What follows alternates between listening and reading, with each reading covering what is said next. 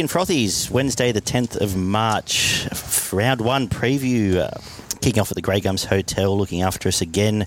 Simo's actually given us some coasters this week and cheese puffs, so we're winning here. Um, joined as always, Daggy here with you, joined by Barney, first of all. How's G'day, things, mate? What's going on? Yeah, just excited to get into this. Yeah, Uh, me too. nothing of all of note happened today, did it? Not that I know of. Good. Maybe Ollie will fill us in a bit later. Uh, Ollie from Rugby League, in our opinion, or in his opinion. Um, what's going on, Ollie? Uh, not much. It's been pretty quiet news day, I'd have to say. So, a bit of a boring podcast tonight. Yeah, clearly. And um, joined for the first time making his Frothies debut by the Gump, Matt Keane. Uh, how are you, mate? Oh, pretty good. Pretty good. Looking forward to the footy starting. Yeah, Excited. Um, give everyone a bit of uh, a bit of your footy background, I guess. Uh, played as a kid and do a bit of coaching now at um, junior rep level through schoolboys and coached a lot of guys that are in the, the Penrith team now and a few at the Tigers and a few up and coming coming through. I've coached Joseph Suaalii, so know a little bit about him as well. So hopefully I can give a little bit of insight into some juniors that are coming through and some rookies maybe that are going to hit the scene soon. But no, looking forward to it. Yeah, awesome. Um, we might kick off with. Oh, do you want to do the news first? Yeah, let's do that. Uh, we probably should mention it before we get into a bit of a chat with Gumpy. Um, well, first of all, just get the, the boring stuff off the table. Mitch Pearce extended for one year, I believe. Um, Dropped a couple hundred K yeah, as took well. a pay cut and stayed there, which I don't know if that suggests his equivalent of his market value these days. Probably more of what's possibly. happening up there. Um, and obviously, the big news of the day is Cameron Smith finally retired, pulled the pin after six months of, uh, of us waiting.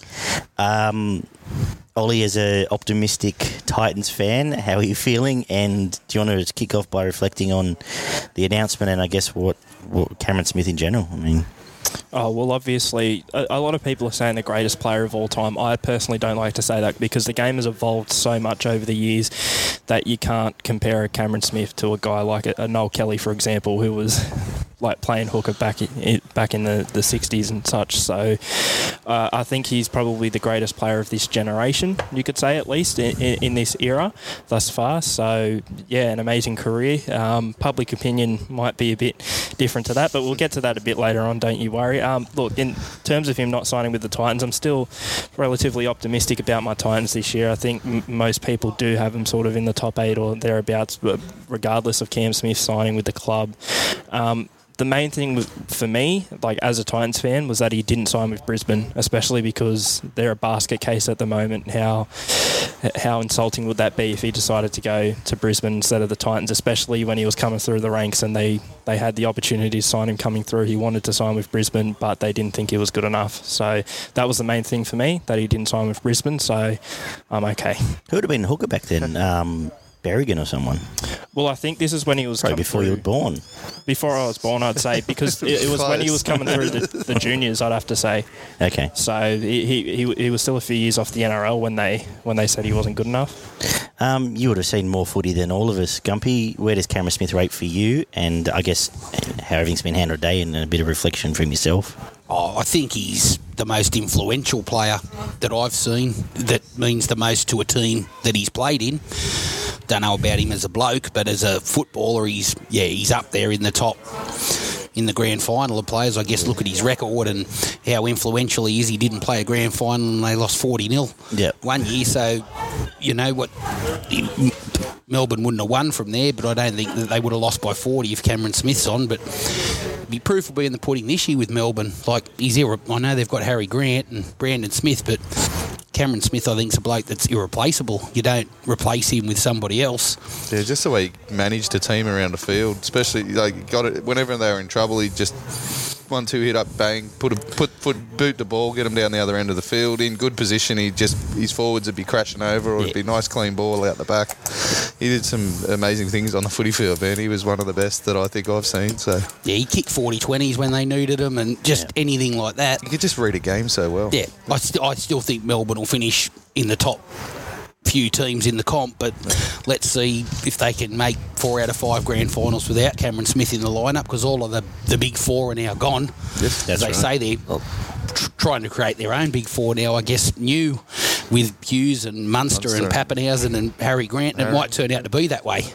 But, you know, I, I don't think he can be replaced. That's- a- that's right. Look at him as a Queensland and Australian player as well, and all of the things he's achieved. I think you know, he- hats off to him. Bloke had barely ever missed a game as well. He played. Um, NRL Physio tweeted today he played 97% of all games he was available for, which He missed, is missed incredible. 15 games. Yeah, 15, games out of 430. Uh, well, out of 445, I suppose.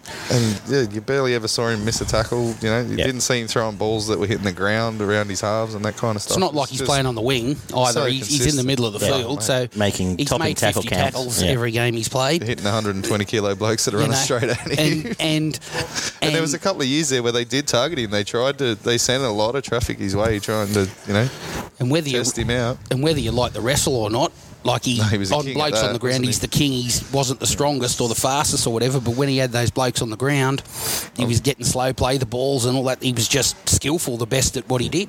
Yeah, I've heard quite a few interviews actually from a few of the Melbourne boys, and they rate him as one of the one of the better better wrestlers when they get into their wrestle sessions. He's just his he's technique. got, he's got two years to train it, for the over 40s BJJ tournaments coming up, Well. so he might be a crack at those. He may as well. Um, WWE might try and sign. Just um, summing up uh, just some numbers from NRL.com 430 matches, 310 wins, 2,786 points, which is, I think, I believe the record. yeah. Um, 1,295 goals, 327 captains, 242 wins as captain, 42 finals appearances, which I think is more than the Tigers and Titans combined, um, and maybe another club. And 248 finals points, 116 finals goals. There was also, I think, 50 test matches and 42 origins, which he obviously they won the eight straight, and um, an integral part of that captain a lot of them as captained well. a World Cup, captained um, Ashes tours, um, as well as everything else. So I think it's undeniable. He he- he's got to be considered. Longevity has to be a big thing in terms of uh, any consideration for teams of the whatever. And obviously, he no one's done it better for longer, um, whether you like him or not. Um, very interesting to see what he does. In I'm sure he's got media calling him today Oh, you see him all over the place. He'll pop up on Super He's not gonna Saturday. go I don't think he'll be that keen to go to Channel 9, but uh, we might see him on Fox or I the think he'll radio coach. soon. Oh, well, I To don't. honest, Yeah. Would he be that keen to go to Fox with Cooper Cronk there? Oh, that's a good call as well. Yeah. Um, I, I can easily see, and Gump and I talked about it during day off air, but if not, uh, I can easily see him and possibly Bellamy being marquee signings if this Brisbane Dolphins slash Bombers get off the ground. Um, we've talked about it before, but coaching and coaching you- director. if you or need it, yeah. If you need a, obviously you can't have a marquee player to kick off a club. You need a marquee signing. So a marquee coach like Cameron Smith, at least will get stockholders involved and You get. get um, both of them. You get some sponsorship money coming oh, if straight you, in. if don't you have Bellamy and Smith there straight away, you're legit, aren't you? well, how many Storm players do you then get? Like, you, do, do, do you get blokes like Munster that goes home and and Papenhuyzen that like Smith or, or blokes that want to go back home Blokes to that best mates Queensland? with Munster that, or- you know, But that's that a want to call. go and It do could- that. you're you're If, attracting if players. you're the if you're the uh, what are they Bombers the Dolphins The, the Dolphins are a different bid. There are multiple. okay, so bids. Bombers? So Redcliffe Dolphins. the Bombers Yeah. and the Ipswich Jets have merged, so they'll be the Brisbane Jets. There's also the Redcliffe Dolphins and the Brisbane Firehawks, who are the East Brisbane Tigers. but it looks like Bombers are, well Jets will be the favourite yeah, so if you're the Jets and you can find a triumvirate of Bellamy Smith and then maybe a Munster that's a what a kickoff point It's- Well, it's a good start. You, you're making you're making the eight the first year, aren't you? If you get a decent, Well, just blokes there- that can run hard and tackle all you got to do is find that's right them. you find then find three other blokes and then some bodies and you're away uh, but in terms of marquee, that's how, you, how if I was a millionaire trying to kick off a club, that's how I would look at it. Um, anything else to add finally on the Cameron Smith? Um, I don't, I, you know, the you posted on Rugby League in my opinion today. How was the feedback? I don't. I've learnt very quickly. Well, not very quickly. I've learnt to uh, take social media posts for what they're worth, given they're usually by peanuts, as we'll talk about later. But um, I guess you'd see. I'm sure all the Queensland social media is all all love, and everyone in New South Wales is bagging the crap out of him and the way he handled himself. But uh, if you take, I can only take everything at face value, and you take it for what it's worth, and respect him as a player to me, and just move on with. I'm not going to get outraged about it. What about everyone else? Yeah, I, look, I'm not outraged about it. He's made his decision, and you know, it was always going to be around about this time. Yeah. In in terms of, of that, the day before the comp starts and statues being unveiled and, and all of that kind of stuff. I think we've still got to look at the fact that going back to the stats, he's won more than eighty percent of the games he's played in.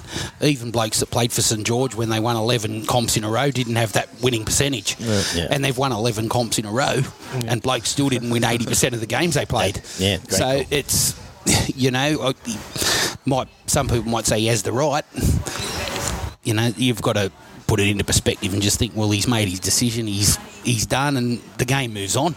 You know, games will start tomorrow night, and Yeah. it'll be Cameroon forget about it. in a couple of weeks. Also, if, if he's known his statue, obviously you don't just they don't just make a statue overnight. They would have known his statue's probably been coming for You would have thought It, so. it For was three always, months, so- It's uh, always been scheduled to be unveiled today yeah. as well. So if that's So- yeah, so you- I can defend him a little bit that way. Realistically, the only people that would have any right to be outraged is if he was sort of playing games with negotiation with Broncos and Titans, but no, none of them have come out and said we're talking to him or anything like that. Well, Meninga Basically, basically said, said, they haven't been yeah, talking to Mal him. said So we, we haven't heard from him, and Brisbane said the same thing, and they said Melbourne, they tried to contact him, but he brushed him. So Yeah. what do you do? yeah, And they've mentioned they've got no no real cap space to pay for a bloke like Cameron Smith anyway. I think they one of the teams up there, the Broncos or, or Titans, said that they had money for half a year. Yeah. So it was rumoured for a while he'd start playing in June, and they'd pay him half a year. Well, th- I don't know that anybody even had the coin.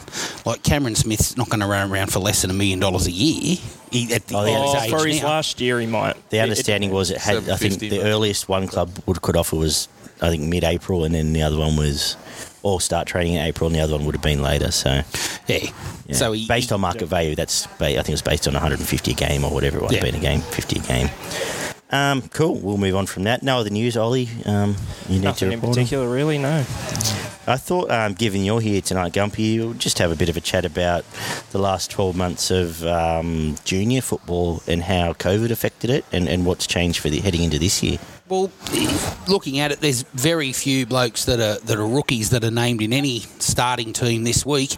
There's a 26 year old rookie from the Bulldogs, and he's played for numerous clubs in reserve grade and has got to cut his teeth in reserve grade. But you look through the the lineups, and there's not too many guys that are sort of out there. And I think. The way that COVID's affected it, that no other blokes have played last year other than in the NRL. Couldn't see him. So no, and generally with these rookies, they still like them to cut their teeth in in reserve grade, playing against some some big blokes that might give them a bit of a hiding. It's historically that's what's happened. yeah, even maybe look, six weeks in or something, you Yeah. might see a few of them. come believe through. and look at your, mm. your blokes from Penrith, your, your Jarome Luais and, and blokes like that that have sort of come on in the past 12 months. They spent a lot of time playing reserve grade footy and 20s footy and, Yeah. and whatnot and, and really cutting their teeth. So I think it'll probably have an impact on sides moving forward that they might have to bring some blokes in later that have because they've got injuries and And now they can. Now, under the new rules, they can bring him in after, After what round is it? 10. Round 10. after round 10, but they're going to be blokes that, how match hardened are they? they? They'll get to play reserve grade this year, which is a good thing, but, for a couple of months. you yeah. know, They've but had a that's, week, uh, had a year off. Yeah. some, what about yeah, you personally with the schoolboys, mate? Did it affect?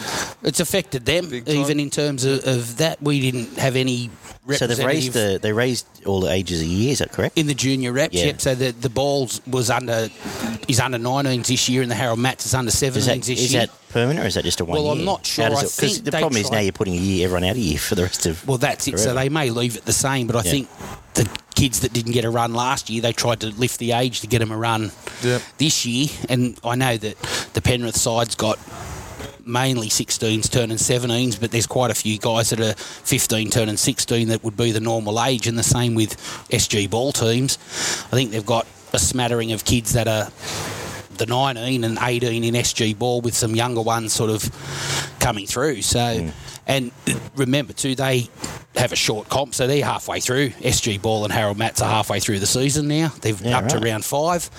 They play eight rounds and then finals, so they go back to playing club footy or So they'll be done before club season kicks off. virtually, yeah. So a lot of these after. blokes go back to club or play A grade or train on with, with sides as part of their top 30 and, Yeah. and give them some experience and whatnot. So, yeah, it's affected it.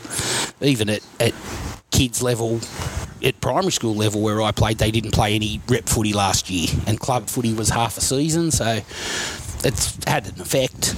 But, you know, I was I've been out watching some junior footy over the past week, and kids are just getting better every year.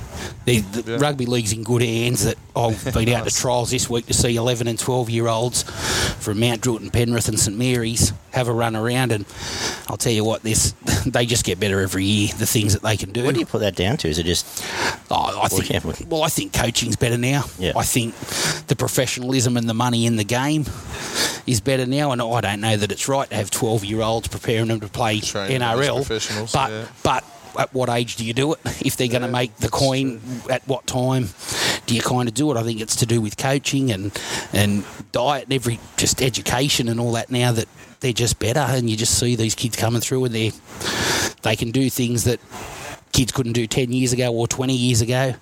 And size of kids makes a big difference as well. I guess you're getting, yeah, we've got all different cultures now, and some of them are just bigger, yeah, bigger and stronger kids, and they have an advantage. But the skills that those kids possess too is you're Yeah. just improving all yeah, the time. right. So even the big boys that you know used to be the big boy till the 15s, then get caught up there now. Well, they, they've learnt they got to. Yeah, Because when they get caught up to at 15 and 16, you got to have something or you're going to get skill belted. well. Yeah. So if you don't have skill, you're not going to Yeah. sort of make it any further than that. So I guess they've taught them now to have a bit of skill, and you've got to do that when everyone else is 110 kilos like you are. Yeah. You've got to have something a bit different to be able to make it. So, but you know, it's had an effect. But I think that it'll fix itself pretty quickly. The mm. same as we have in society, haven't we? Like we've back been put through some stuff, and we're days or something yeah, and we're sort of getting back to being able to Is there still protocols? Do what we normally do. Like game days and stuff yeah, like they're still encouraging for junior sport for one parent to attend and Yeah, okay. and trying to sanitise the, the ball and Yep, yep. not getting kids to mingle before and after games and and whatnot. So there's still some things in place, I guess, and it might be like that forever. Who knows if Yeah. that's not our new normal? well, we're hoping the magic And- sponge is back by by Well, halfway through the year. That's so- right. You know, I don't know how many times I sucked on a magic sponge, and I don't think it's done anything to me. People that know me well might think it has, but you know, but yeah, I don't think that'll ever. They've all got to have individual drink bottles and all that now with Sure. names on them, so Yeah. you know. So the trainer's got to have uh, the full set when he runs out. But it's not so of bad now. The trainer shouldn't be out there for junior So do the sport do anyway. the rule changes from the NRL apply all the way through? Do they No, flow because they play mini and mod footy. Some Yeah, of them, okay. and, and Modified rules. Yeah, it's modified. do they rules. do they apply to SG and, and the like? No, Two point field goals and that sort of stuff. No, that's just NRL. I think I don't even. I don't even think that's the case in reserve grade. You might be I think right. I reserve grade. don't put him I just think that out. reserve grade just play A game of footy. the normal sort of footy that we know because NRL's. Well, there's no rule book. If we looked at the rule book for kids footy or junior footy and the NRL rule book, they're two different books. Yeah, Yeah. of course. Like some of the things that they talk about that are here, I wouldn't see a chicken wing in a rule book, or I wouldn't see a crusher or anything that's like true. that. So a lot of these things have come up because of things that are going on in the game. So, you know, What do you make of the rule changes this year? We've we've all talked about it extensively. had. Um, is it all a bit Mickey Mouse or I just don't want it to be like touch. Yeah. To be Yeah. honest, I I don't know what you guys have discussed sometimes in the past, but it, I thought last year at times it got a bit fast, and it was a bit like I still like a collision and a Yeah. big hit and whatnot. I, I want the little blokes to have a chance, but I think they've got to get the Well, balance right. well, I flagged last week that um, potentially we could see if this sticks around over the next 12 months, everyone slimming right down. Basically, all the big bodies are, are not useless, but you don't. You need to now be able to play that faster tempo and you and say, well, the example I had was Bradman Best. Everyone spruiks him as a beast and this and that.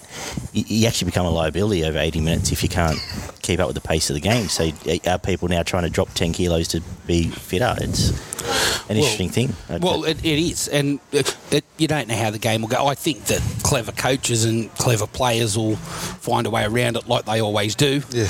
Somehow they, they'll they're cleverer than. And we've seen than even this round, it hasn't been a great deal. We'll talk about previews, but there's been a great deal of experimentation. Some teams have tried smaller bodies in in the forward pack and stuff, which we'll talk about. But There's probably Yeah, only pr- one maybe on the bench that is a bit smaller than you normally would have, but Yeah. yeah. most of the teams are pretty much what I expected to be. and, running yeah, out. sorry, and, and the rest of them, the two point field goal, obviously, I don't think it's going to Well, be anything. it's the same as a 20-40. How many teams did that last year? Yeah. No Zero. one. So a 40 metre field goal, if you can kick one, it's worth two. If you're that good, mm. like how many times have we seen it? Like I've seen it a one- few times in the past year, couple of years. Very often. Like I I, said, Benji Marsh used to do it on full time, uh, on half time for a piss take or whatever, and Yeah. you'd land a couple. I saw one important one one year, many years ago, when the Magpies were playing, and Andrew Willis Yeah. kicked one from halfway to win West a game at Campbelltown, and I was there that night. But I haven't seen too many more from 40 metres. I think Morgan might have kicked one the other year, and possibly Benji and a couple There was other one, blokes. it might have been Benji. Parra where we're up 24 0 and he kicked one on half time and then ended up coming back and it was 25 24. So, But yeah. Look, I don't know whether too many people. I think the the one that might have an impact too is the scrum. If they Yeah. break early from the scrum, now you can take two points. So, is are they going to ref that like golden point? And if it's in the first two minutes of the game, they're happy to give a penalty away. But if there's two minutes to go, are they going to give a penalty in front of the post if it's twenty all? I know how like, which you- like, you know, is it going to make any impact because a ref's going to want to blow the whistle at that point of the game? So that might have an impact in a couple of games if it's a draw and there's a, someone breaks early and they give a penalty in front of the post. There's going to be a few less scrums as well with the kick into touch. A lot less scrums. Yeah, Yeah. In, in terms of that. But I, even with that rule, I'm not a big Um, fan of that one well, myself. but well, I think it's getting the defence actually a chance to get set. You Mm. kick it out now, and there's no scrum, so it's a tap, and they all the defence is set. At least with the scrum, you had half the blokes out of the way, and yeah, sides you could had a bit try of a and put something on. attacking Yeah. option. But this to, is just yeah, going to be a tap and a hit up, then Yeah. another hit up, Yeah. then another. Hit. So it's, it'll just get back to reverting. It'll actually end up slowing down because they'll be waiting for a defensive line and set themselves up that way. Well, yeah, I don't know that that's overly going to speed it up. Yeah. And are you taking attacking fullbacks out of the game with good coaching? How many? How many? because he's not going to touch the ball. For How the next many four bringbacks tackles, is is? Tedesco going to have, or how many bringbacks is Papenhuyzen Dribble going to it have, into or touch. Mike Acevo and blokes like that? I'd be kicking the ball out. I'd be giving up 20 metres to kick the ball over the sideline Make sure you're set. and make sure my Yeah. defensive line set so these blokes, like fullbacks, you, are you, actually running- are taking broken field out of the play altogether right, yeah. Uh, I wonder if fullback meters will be less this year. That's a very good point. Like they That's do a great point. 250 Quite possibly. metres, Yeah. like your Tuivasa Shecks. Half of their run metres are kick returns. Yeah. They're running 15, 20 metres back each time. So That is you um, know, such a great point, and we'll talk about Supercoach later. But even for wingers, if you're kicking over the winger and out, you're taking all those um, working wingers out of the game.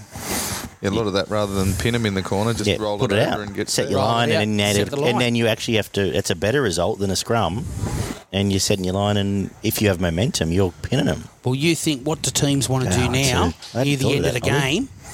Hadn't thought of that. When near the end of the game where they want to waste time, what do they do? They kick it over the sideline. Yeah, So it's telling you what it does. Yeah. That's what they do now. There's three minutes to go. We'll kick it out. yeah. I think Well, it they'll still kick it disadvantages out. both sides, to be honest. Well, You don't- 100%. You don't get Yeah. your rest, and you don't get the broken field on on the Yeah, back yeah. on the attacking side. So and how long are they giving them to do it? Now, I don't know if What there's would be a time interesting to see it's is- well, there was a seconds for couple of trials there where it was pretty slow, the ball coming back into the middle. So- What would be interesting would be um, whether it's something that coaches play on, like from game one tomorrow night, or whether it takes They three rounds and then someone jerrys and goes, "Hang on, Papenhuyzen had no runs last night. We're going to do this every week," and then fullbacks are out of the game. I think they've probably picked up on it. Smart ones would have had to. If, if, if you've managed to I- gump, I'm sure Well, someone else. that's, it's a, although you know, maybe I Now get it's a gig. out. Maybe I get a gig. Finally. Any questions, Ollie, for, for Gumpy about junior footy or anything? Oh, mate, nothing in particular. I think you guys have covered it pretty well, and um, you know, I I guess a good perspective on, on the new rule changes. But personally, I think we've been hearing about them for weeks and weeks on end. I know I have through the different sources of media and that. So I, I, I'm just keen now to actually see how how things footy. turn out. Yeah. That's fair enough. Um, final comment from you before we get into the next segment. Uh, reserve grade this year is are there players that you've been involved with that you want to spruik? Oh, first of all, let's ask. Well, the, the the one you mentioned, you've had something to do with Joseph Suaalii. Is the hype real? Is it? Um, Hundred percent. Yep. Hundred percent. Look, if the Roosters think he's ready to play, they manage their players better than any team in the NRL. He's a long-term investment. They're not going to put a 17-year-old out there that's a long-term investment that might play for him for 15 years and be a superstar if they think he's not ready. Yep. He's 17. He's six foot five and 105 kilos. He's a man, like he, a man's body, and he's a pretty level-headed type of kid. And, And what know, does he bring? We saw a bit in the trial. What does he bring to the table? Uh, He's, a, he's- he's a centre, is he, or a fullback? he, he'll, he's a fullback, Yeah. but obviously while Tedesco's at the Roosters, I doubt he'll play fullback too quick. But they'll, I think they'll do like what they did with the Minichiello and play him in the centres and on the wing Give the Morrises until a he's rest every now ready. and And, and and even like I don't think that they'll play him that much this year anyway. I think they just want to be able to. Yeah, Well, in terms yeah, of- you know, end of the day, Morris has got one year left. yeah, That's they're right. probably both going to and pick one's going to bust in, in a month. And, yeah. And as Ollie said, he made a good point that uh, uh, about a week ago that he's he's still eligible to play reserve grade, so he's going to be playing against men anyway, playing in reserve grade. So how's that much different than first grade? You know, it might be a bit quicker and whatever, but he's still going to have the men trying to take his head off in reserve grade. And and look, It I may be more so. I think with a kid doing his HSC too, like he's got tests, exams, and all that to go through this year as well. They're probably trying to manage him in that way too, to know that yeah. you know, touch wood, it doesn't happen that he gets an injury. You're going to need a fallback. You need a plan B. So Yeah, well, from all reports, Riz- uh, Roosters are big on that, even with their older players anyway, trying to get them educated and into some sort of other. Yeah, you know, someone got an MBA So- during the week, and I was Russell Packer. He's Yes, got an I MBA, saw so that. like, good on him. that. But he's the Well done, last Russell. bloke I would have. But yeah, kudos to him. good on him. Yeah, absolutely. Um, yeah. So, any other players Look, in your out opinion? of reserve grade, look, there's there's young kids in the top 30 squads everywhere that can come into a side yeah. and play. Um, Stefano from the West Tigers. Have you seen- how much have you seen of him? At Parramatta, So- a little bit of him. A, I- a good mate of mine's done a lot of coaching with him and said he's a very good player. Parramatta was sort of sad to Yeah. see him go, but couldn't match the dollars from the, the Tigers. Sure. Another one over at the Tigers that played a bit last year. I've got a real high opinion of Shawn Blore. Um, had the really good encounter with Nathan Brown last year. He's got a hand injury at the moment, but um, I- I would have anticipated he was in their starting Yeah, lineup as, a, as an edge Yes, he would have as been, an yeah. edge player, and he you know he's always shown ability throughout the junior ranks. Yeah. And you see much as you know, Zach Cini? He'd be the other one yeah, this way. Zach's, he, Zach goes good too. He's he's a good outside back, and if the Tigers sort of get an injury out there and your Nofoalumas and your Talaus fall over, he's a, he's a good replacement to have for, for those blokes, and he'll you know he's, a try scorer. He's a big body. You know, he's a he's a good bloke. His dad's a good bloke, Shane. He's he does well. I played junior footy with Shane. Yeah. Um, so yeah, he, he's a really good young kid as well. They're all they're all really really good kids. So um, Through the Penrith system, do you know many going in that, that, that I guess listeners wouldn't know oh, particularly? Or? look, they, they've got a lot of kids now in their Harold Matts and SG ball that are unbelievable, but Yeah. they're, they're a few years off. Yeah. In terms of that, um, there's a young kid that's just been added to the Penrith squad, Izack Tago. Very good, very Yeah, big Trev's got body. big reps on that him. can be, you know, he's a back rower or a centre. Um, he, he goes really good, and Penrith will be hard to crack, obviously, this year for a, Yeah, yeah, for a a- a first grade Yeah. spot. But being in their top 30 and sort of training, and he'll get some reserve grade Yeah, this year, and benefit out of and you'll sure. get benefit out of that. So there's there's a few guys that sort of are coming through, and there's lots of others that are sort of there and thereabouts, and things just have to fall into place for them, I guess. Yeah, every In- club would have a few, you would imagine. yeah, there, there's a kid at the Bulldogs at the moment, actually, Paul Alamoti, that he, he's eligible to play Harold Matts. But he's actually playing SG ball and carving them up in SG ball and been doing a bit of work with the top 30 squad. And he's 16. Wow. And he's a freak and coming through at the Bulldogs as Yeah. well as a as a centre. Bit of a Matt Utai build Okay. for, for Paul, but Yeah. very, very good young footballer. Wow, okay. So Um, how much? Last one, and we'll, we'll move on. Um, how much does the Central West sort of now Penrith are very strong on that setup? Are they involved in school footy, or do they just turn up down the road? They they come and trial Oh, look, for the I think- SGs and the mats. I think at all of these, all the clubs have representatives at all the carnivals that are Yeah. around, so they, they Yeah, see these looking kids. more at the regional And like, Yeah. they know. representative teams, I'd imagine. yeah, They, they know what's sort of going on at that level, and all the schoolboys carnivals and the talent scouts from all the, the clubs are there, and Hmm. and they sort of know who they're looking at, and they sometimes find a diamond in the rough, Yeah. like they have in, in the past with a, a bloke like you know Danny Buderus got found that way, and Yeah. diamond in the rough that just came to trial with a mate and Yeah. and, and got a start, and so these blokes like that they find all the time, but there's yeah, the talent scouts are over it and they know what's going on. They get paid big bucks to, to find Signing them at to 14 find these play- days, aren't they? Yeah, well they're not they're not supposed to be, but yeah, they are. They're not supposed to have any management until they're 16, but Yeah. you know they they There's seem to be still in the background There's somewhere. people around Yeah. somewhere that are sort of pulling the strings in terms of that. So and trying to get them a deal. Good stuff. Uh, Ollie, this week you went out to cover the international footy last Saturday night. Yes, How was that for you?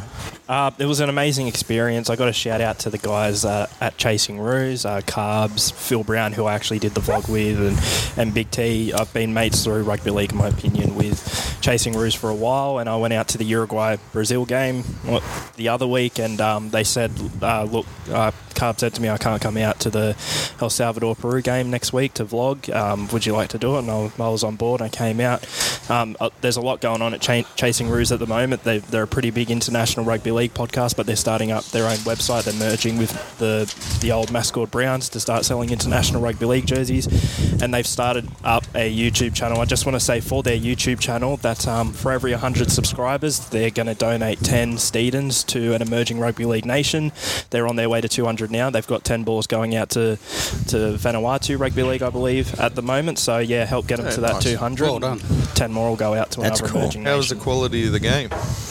It was actually a really entertaining game. So I got on the uh, El Salvador bandwagon, and um, that, they were the they were the underdogs. Yeah. Um, Peru have been around for a lot longer. Pretty much everyone was tipping Peru. They had the lead at halftime, the Peruvians, but El Salvador came back in the end, and the uh, Salvador fans that were there went nuts. It wasn't a huge crowd, but there were enough people there to make that nice atmosphere. One of the El Salvadorians you could see behind me in the vlog jumps over with an El Salvadorian flag and runs along, and everyone cheered. So, yeah, that, it was just a great experience. And what are you wearing here? The I'm You wearing the- Are Gay shirt. The Uruguay rugby league shirt. Uh, shout out to Righty Adam Wright, their their head coach, who actually invited me out to that game the other week.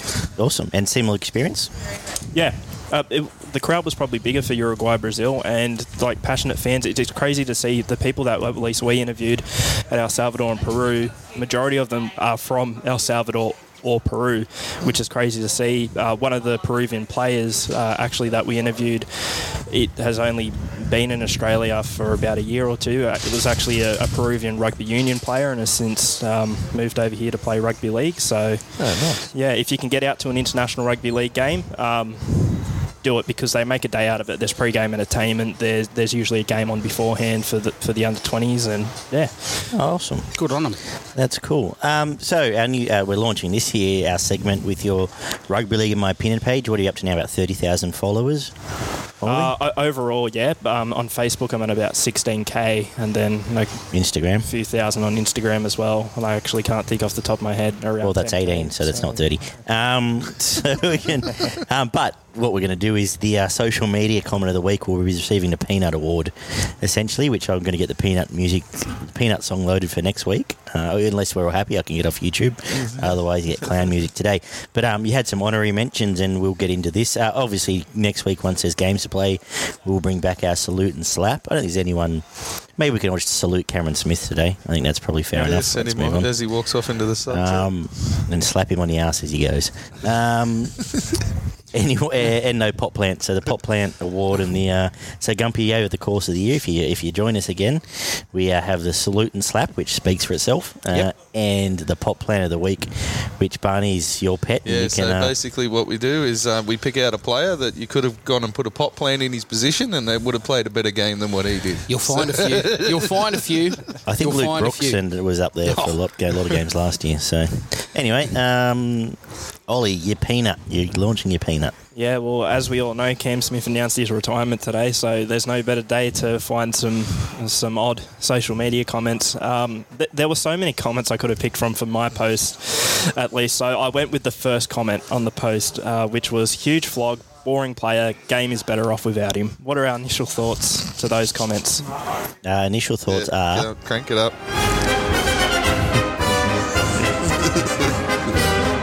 Hundred percent.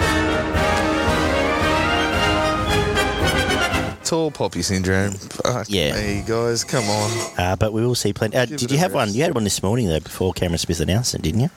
Yeah, I did. I, I did. Have you lost it? I haven't lost it. It was a, a post I made about Tom Dearden, and someone commented who. Now, th- this is something the pet peeve that we've spoken about, maybe even on the pod before, where if you're a rugby league fan, like a, a genuine rugby league fan who at least watches your team and keep up keeps up to date with the game, You've heard his name. you've heard his You name. know him. You know him.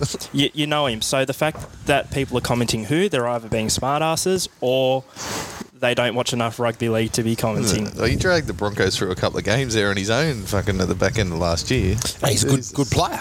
Good player. Especially player. after the past week where he's been in the news like pretty Yeah. much every day, whether it's him or Brodie Croft being picked, like you'd have to think And honourable mention for Greg Thompson questioning uh, our originality and um, commenting on our peanut of the week.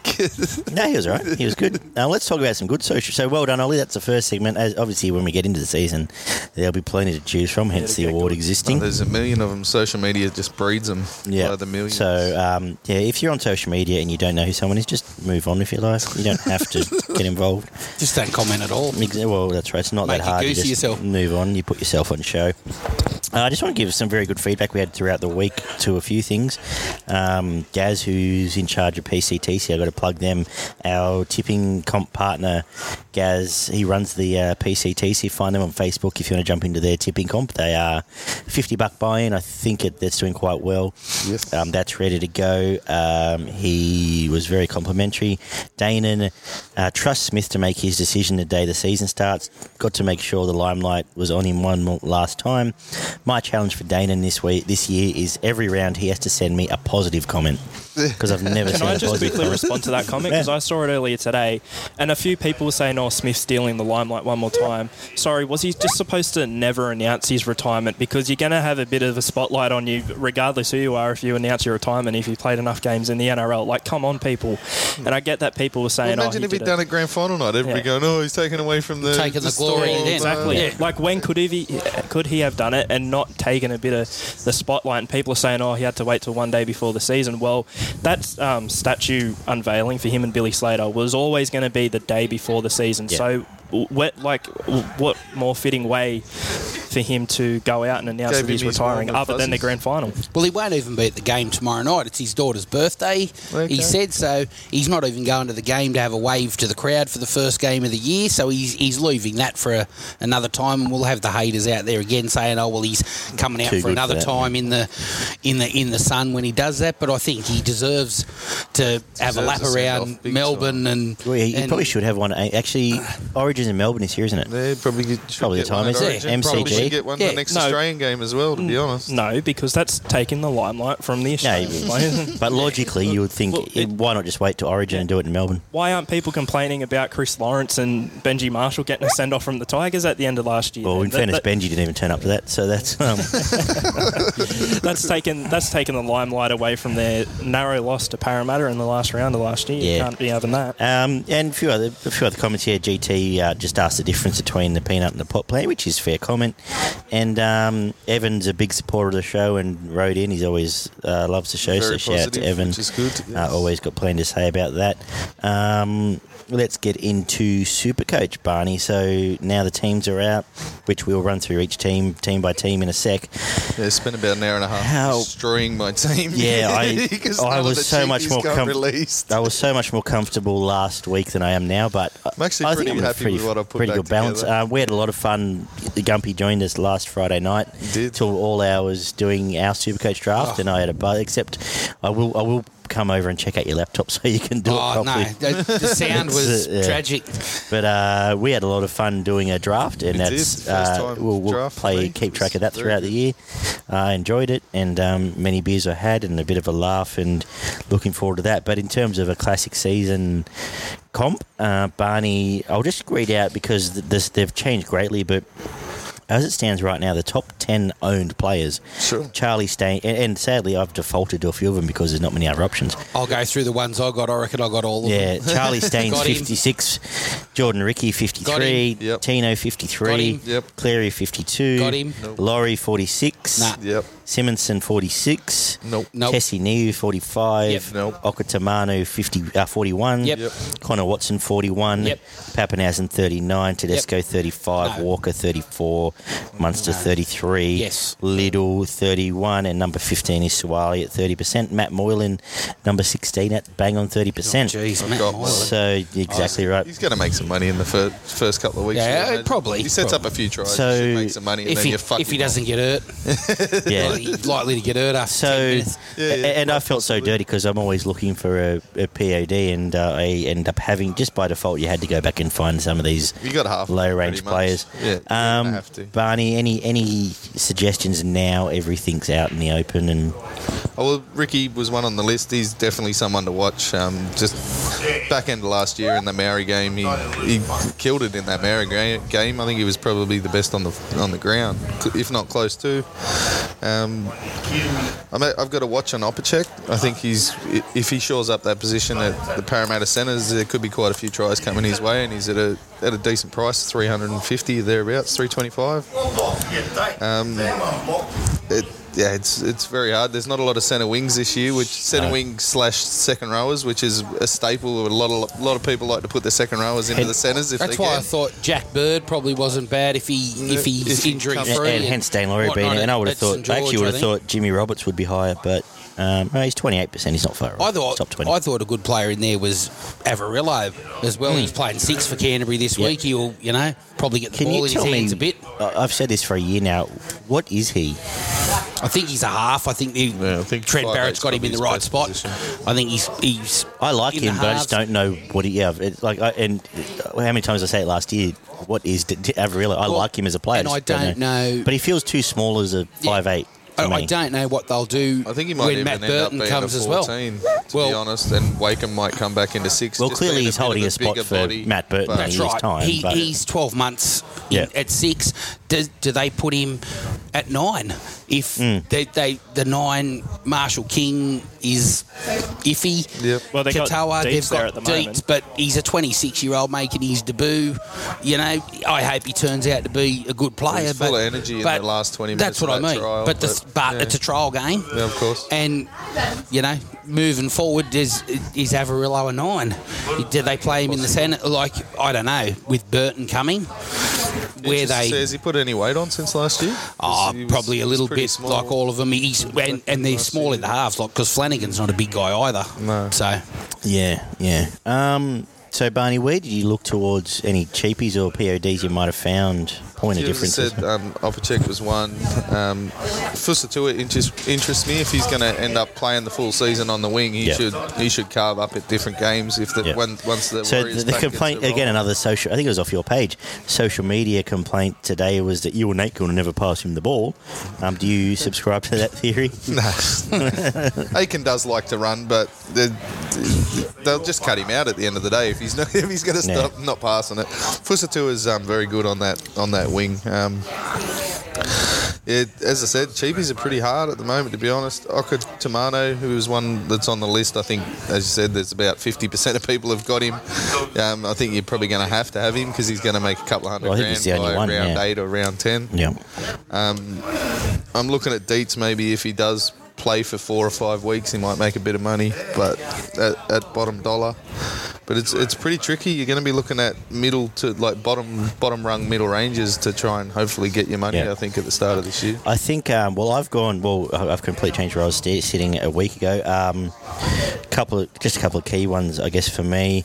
I did end up having to bring Charlie Staines in by default, and same as Fusitu'a, just to make try and make some money. I think, I think they that's both why will. So high as Um, well. Connor Watson. so originally, low. I was going to try and play two five eights, but I've had to throw Connor Watson in because I want to play Hodgson Okay. at hooker, a second hooker. I think he's good value Hodgson's great. mate. in, in Super Coach. And Reimis Smith. He looked tremendous Yeah, and clean. I so think at Melbourne, Yeah. it- Reimis Smith, In that centre system. and wing, playing in in that position. Now that- if he scores the amount of tries that Vunivalu scored on that side of Right, the yeah. field, then he's probably reasonable value at his price. yeah, big value. The two, this the two I'd ask you about. Well, oh, we, we all know Jack Hetherington. Um, Ogden, the starting Bulldogs prop. Uh, yeah, what do you got to tell us? Or Yeah, he good, yeah, he's good. He's, He's big a body and, and runs real hard, tackles real hard.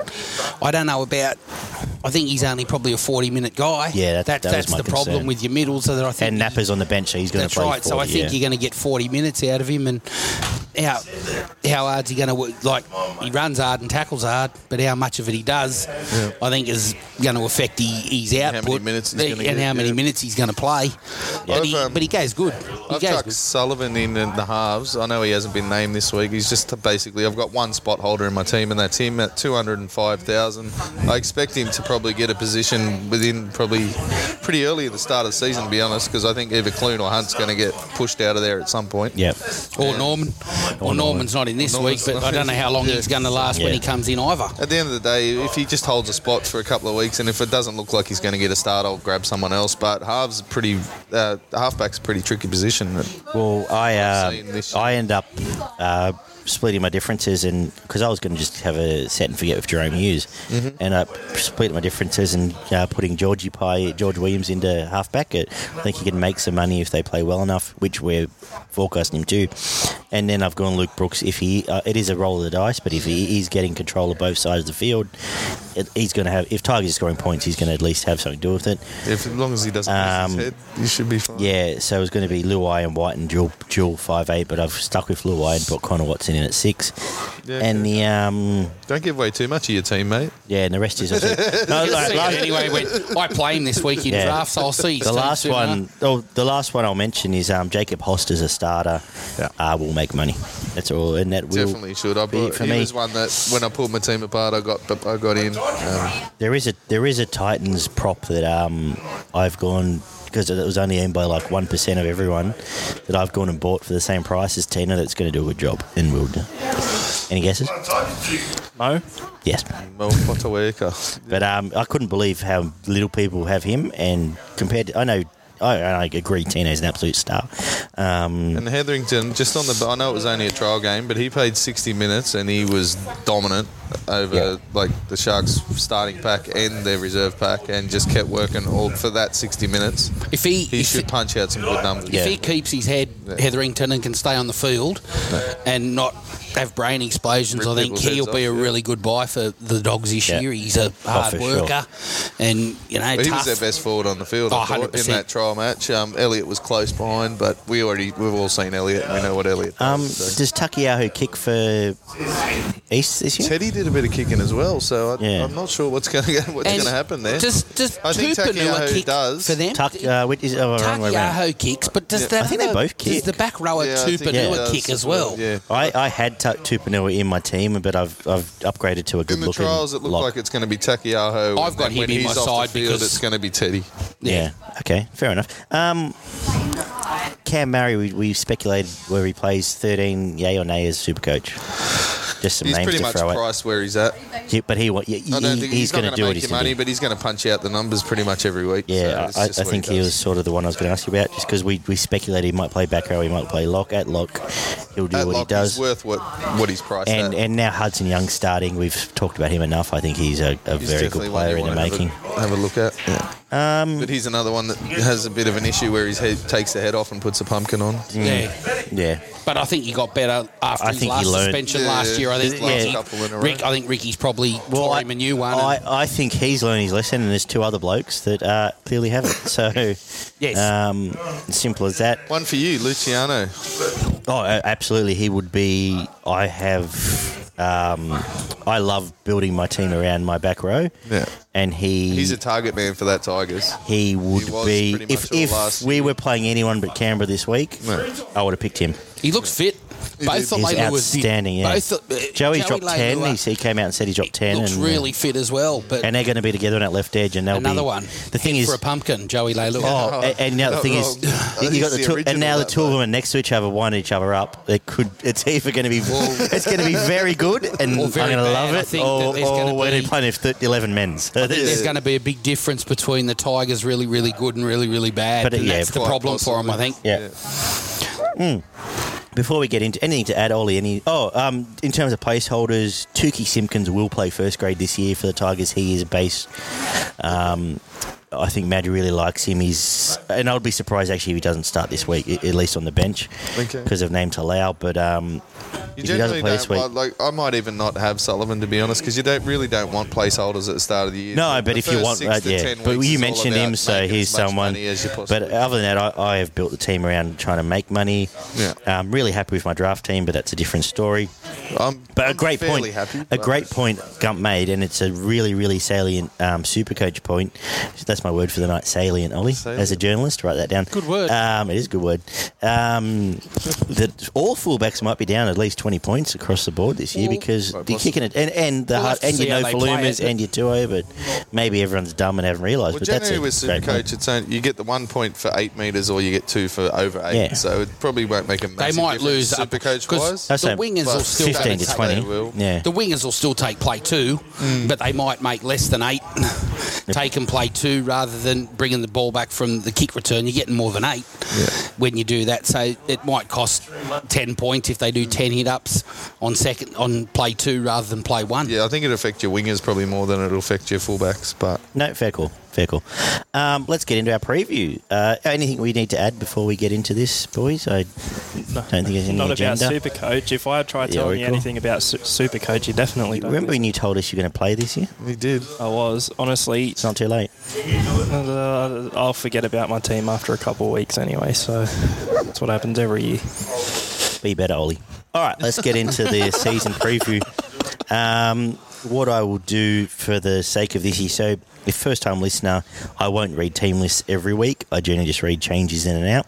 Yep. For this week, it is the first round, so I'm going to whack through and, and just quickly read out team lists. Nice. um, a few key points, and we'll go around a table and have a bit of suggestion. Uh, and we kick off with an absolute cracker: Storm and Rabbitohs.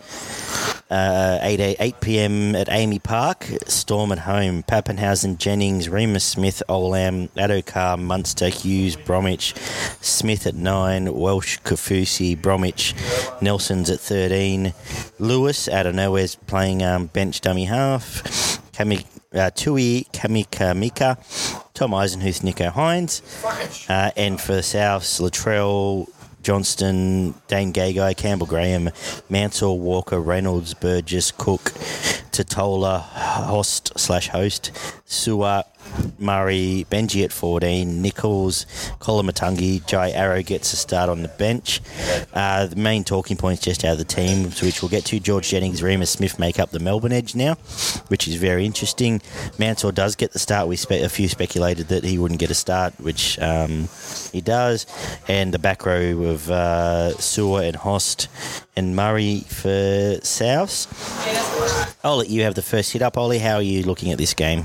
I am pretty confident Melbourne will win. I, I can I can understand those tipping Souths like they are two premiership contenders going at it, but what's it now? Seventeen years since Melbourne Zero from 16, uh, zero and 16 in Melbourne. That's right, and Souths. Souths are zero and sixteen in Melbourne. So uh, based off of that, it's tight. But based off of those historical stats, I'm going to go with Melbourne. Barney? Oh mate, absolute blockbuster. Oh, sorry. for We need to do the full round. thing. I got to do that. Oh, we're doing it again. Now go. We'll go around and then we can do our Okay. final say. Yeah, right. Yeah, yeah. As I said, uh, absolute blockbuster first round, man. Um, even with the Storm's great record, I'm still. It's going to be a tough game, I think. You got matchups all over the field. You got Pappy and Mitchell. You got um, Smith versus Gagai in the centres. Mansell and Jennings. Munster and Walker. Hughes and Reynolds. Uh, the hookers with Smith and Cook. You got Naz and Murray. Like it's man, it's fucking. There's matchups all over the field. These teams do. These two teams match up really close. Um, but When you are, and that's the thing. When you look at matchups, it's like there's no, there's no. Essentially, There's you want to get excited about the anyway, South really, pack, so- and you go, well, the Melbourne pack's absolutely It's gonna match it, if outstanding. not Oh, it's great, which Yeah. might be better. Um, agree. It's and, and um, yeah. So any key matchups, Barn?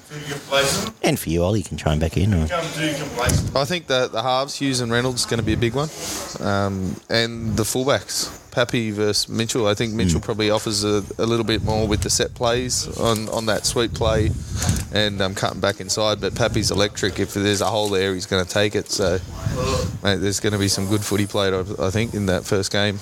Um, obviously, most teams start a little bit slow in their first round, but Souths look pretty hot at times in that last trial, and so did Melbourne. So I'm expecting this one to be the best game of the weekend, to be honest. uh, uh, Gumpy, key matchups here. Anything excites you about the game? First of all, Oh, look, I'm, I'm interested. Big Nelson at 13. Yeah, They've got him yeah. in the middle. They've played him in the middle before in the front row, but now they've got the the big bopper on at the start. So they've got the three big boppers on. And- the- and no Cameron Smith to and- sort of put him on a leash sort of either. no, no, no Cameron Smith there. Um, so it's an interesting selection.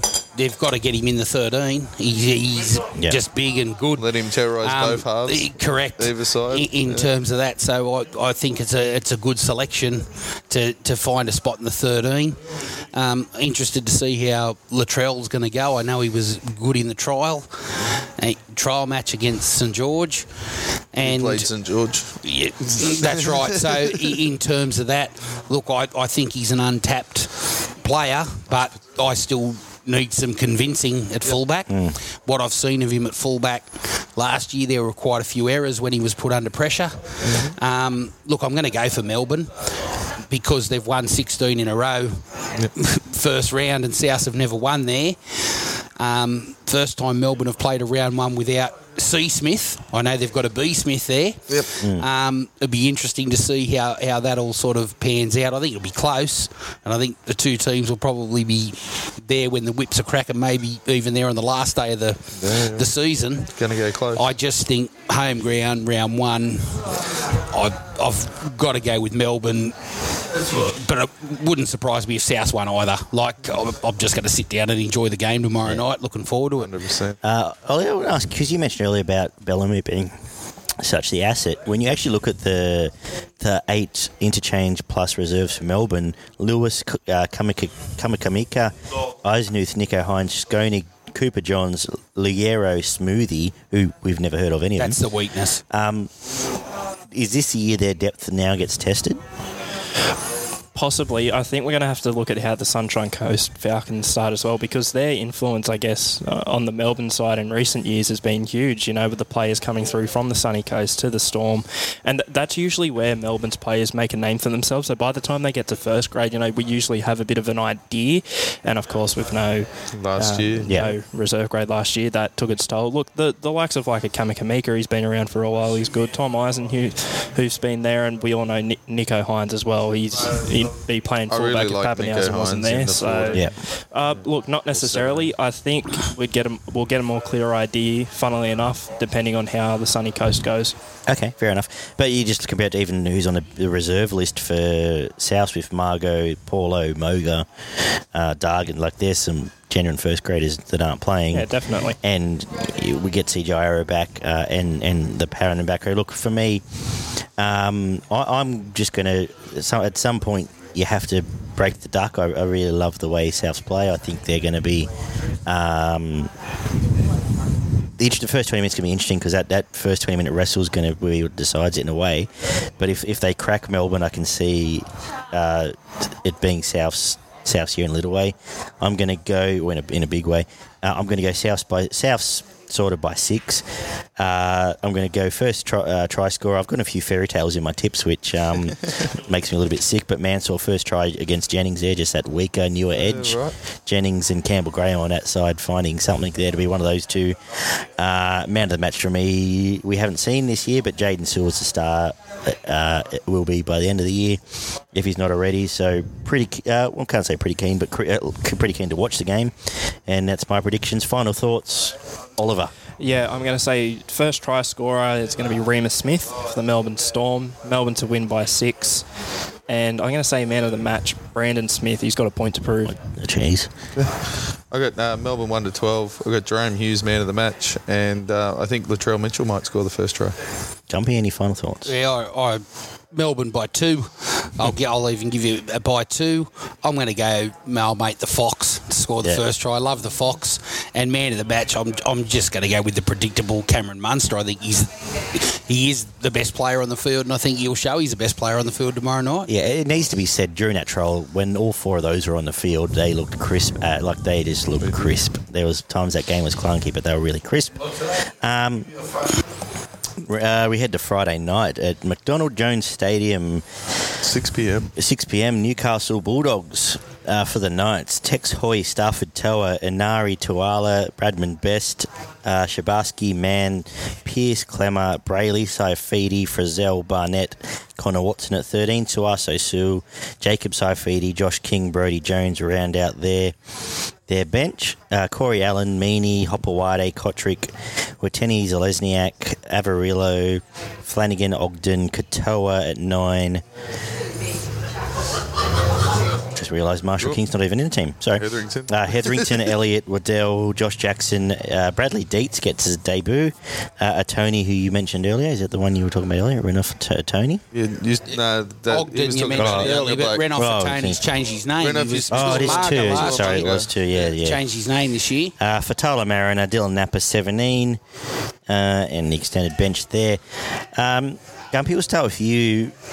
Your hopes, sort of, for Bulldogs. Are you realistic about the Bulldogs' chances this year? You optimistic? Oh, is look- next year the year? And even then, is it is it all roses and rainbows? Or Look, I. I have a theory with it. I think they'll be better. I don't know that they're.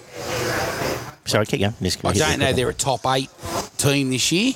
Yeah, Um, I think that teams generally can improve four games maybe on the year before, which means they win seven or eight.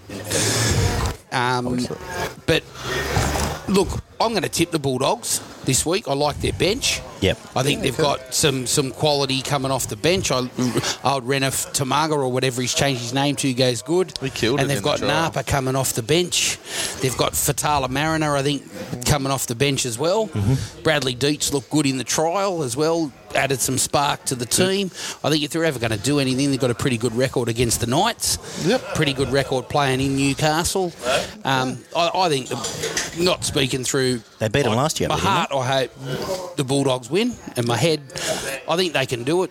No Ponga for the Knights, I think makes a big difference for them. Massive difference, yeah. So, you know, I still think they've got their problems with the whole Mitchell Pearce stuff. They might say everything's all right, but I, I don't know if you texting some other bloke's missus how, how good that is for your morale in your team. Look, I'm going to go with the Dogs this week, and I think that they'll they'll win.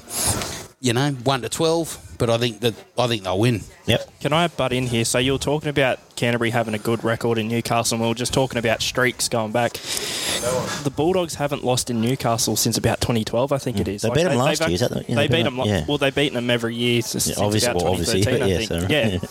so- Yeah. So yeah, that's that's interesting. Hmm.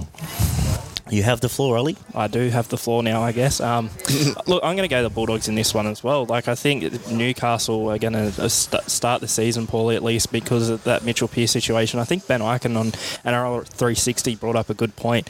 Because the players sort of turned on Pearce and now they're back on his side, all it takes is them to start playing poorly and they're all going to turn on him again, and it's just going to go.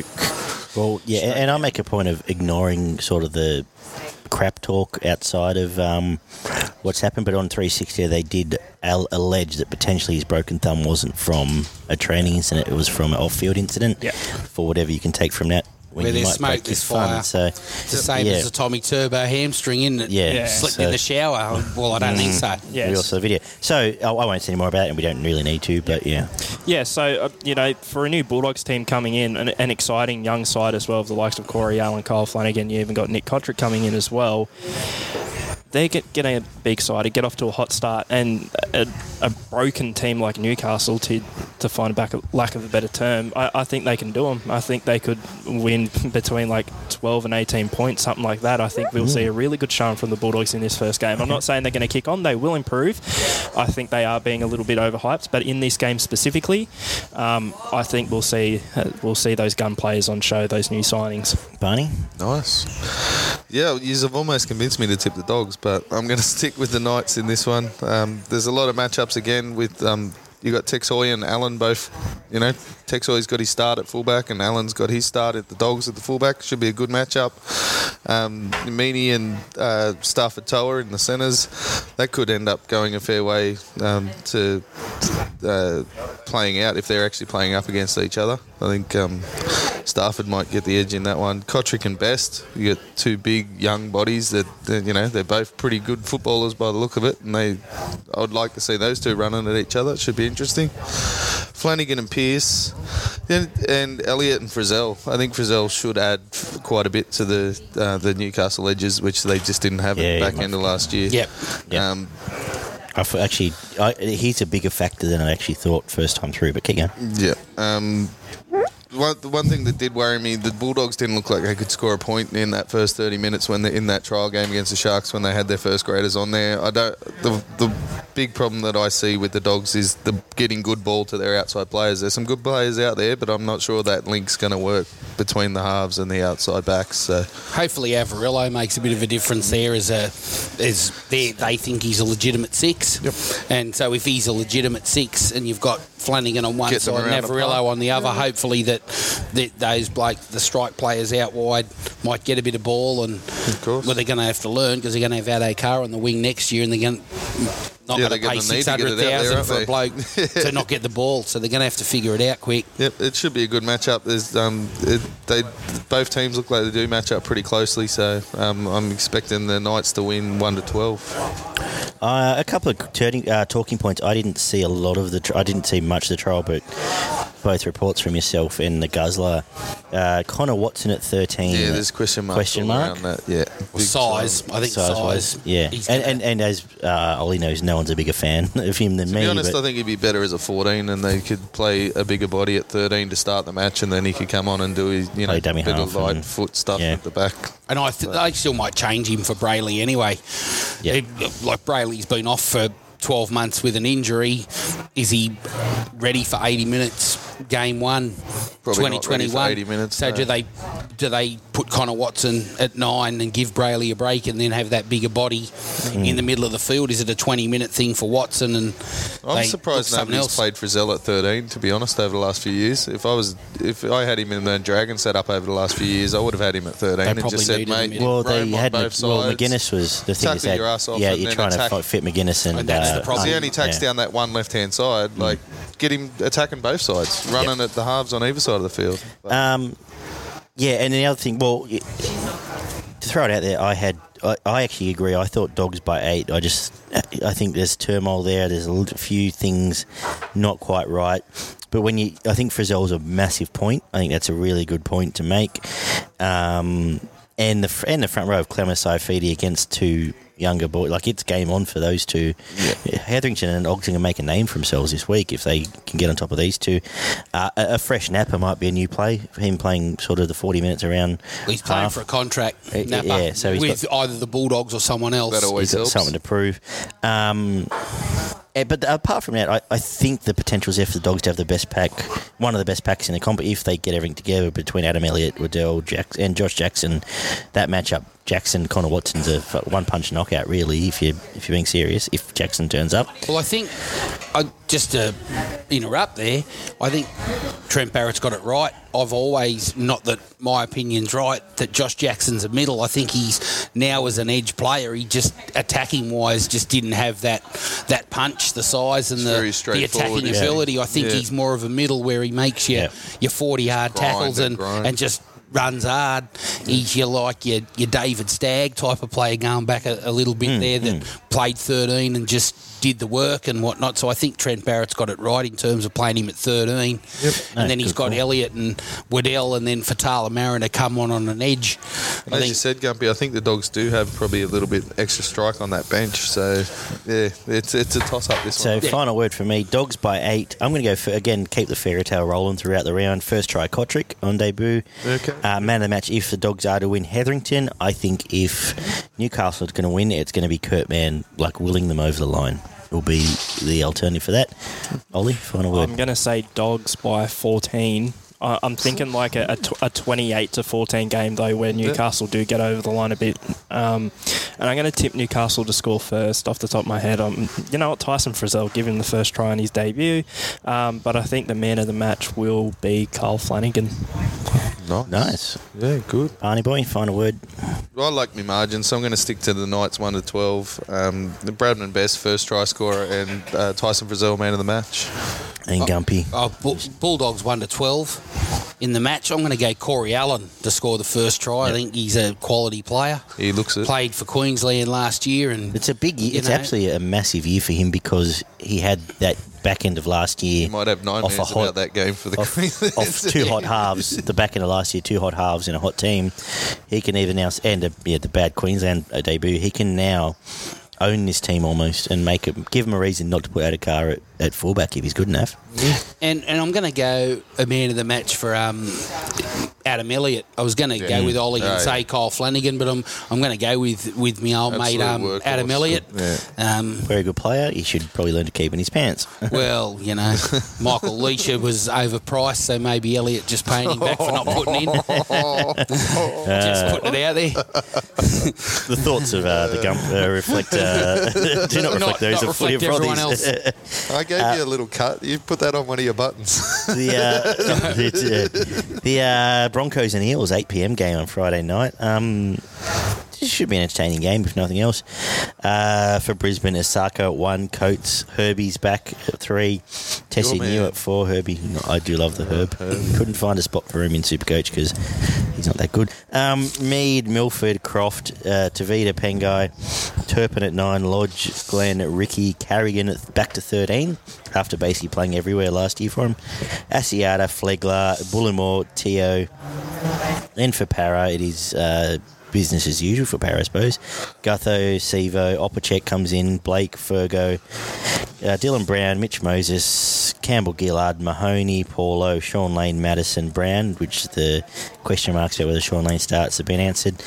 Kafusi, Pa- Pa- Papai, uh, Hipgrave, uh, and Will Smith round out the 17. Good Uh, actor, Will Smith. Yeah, he's all right. He's all right. Is it? Um, Prince. I'll, I'll go first. Why not? Well, some interesting points. So, obviously, out of the team news, Croft and Milford get the start of the halves. Any thoughts, boys? Personally, uh, well, I saw that Kevy was actually training Milford there for a while at fullback, and I think if you get anything out of Milford at this point, it's fullback. Like you might as well just try him there. Isaako's not been great. Tesi Niu's not been amazing. You might as well stick Milford there, and I guess have Croft and Dearden in the halves. And al- although it's a crazy shout because he's coming back after not playing in the NRL for ages, Milford and Croft have both had their chance in the halves and not not produced anything. I personally would have had Tom Dearden and Albert Kelly in the halves because Albert Kelly's got a point to prove. You could argue coming back after all those years, he might not be amazing, but. Uh, well, Okay. h- how, how good have Croft and Milford been? that's He's better than what. Yeah, better yeah, than yeah. No, don't, yeah, Yeah. that- no, no Um, problem. I agree, He- Ollie. Better he- than what they I got. I think he'd at the very least have a point to prove, and he wouldn't be amazing. Probably wouldn't get him out of the bottom four, but I think you'd get more effort out of him. I think he'd be I don't willing know if to you get much more more than about 40 minutes out of him. Yeah, you, yeah. That's the problem. but I, I 100% agree Dearden should have uh, Didn't 100%. Should have started seven. I got no doubt in the Well, I think world. they're in trouble They are in trouble. that they didn't know who was playing seven until Tuesday trial night. If you listen to the How can, how can that be? How can you set up a uh, season not pre-season, knowing you not know who halfback, your seven is. and then the extension got- of that is a team running last, not coming with a plan.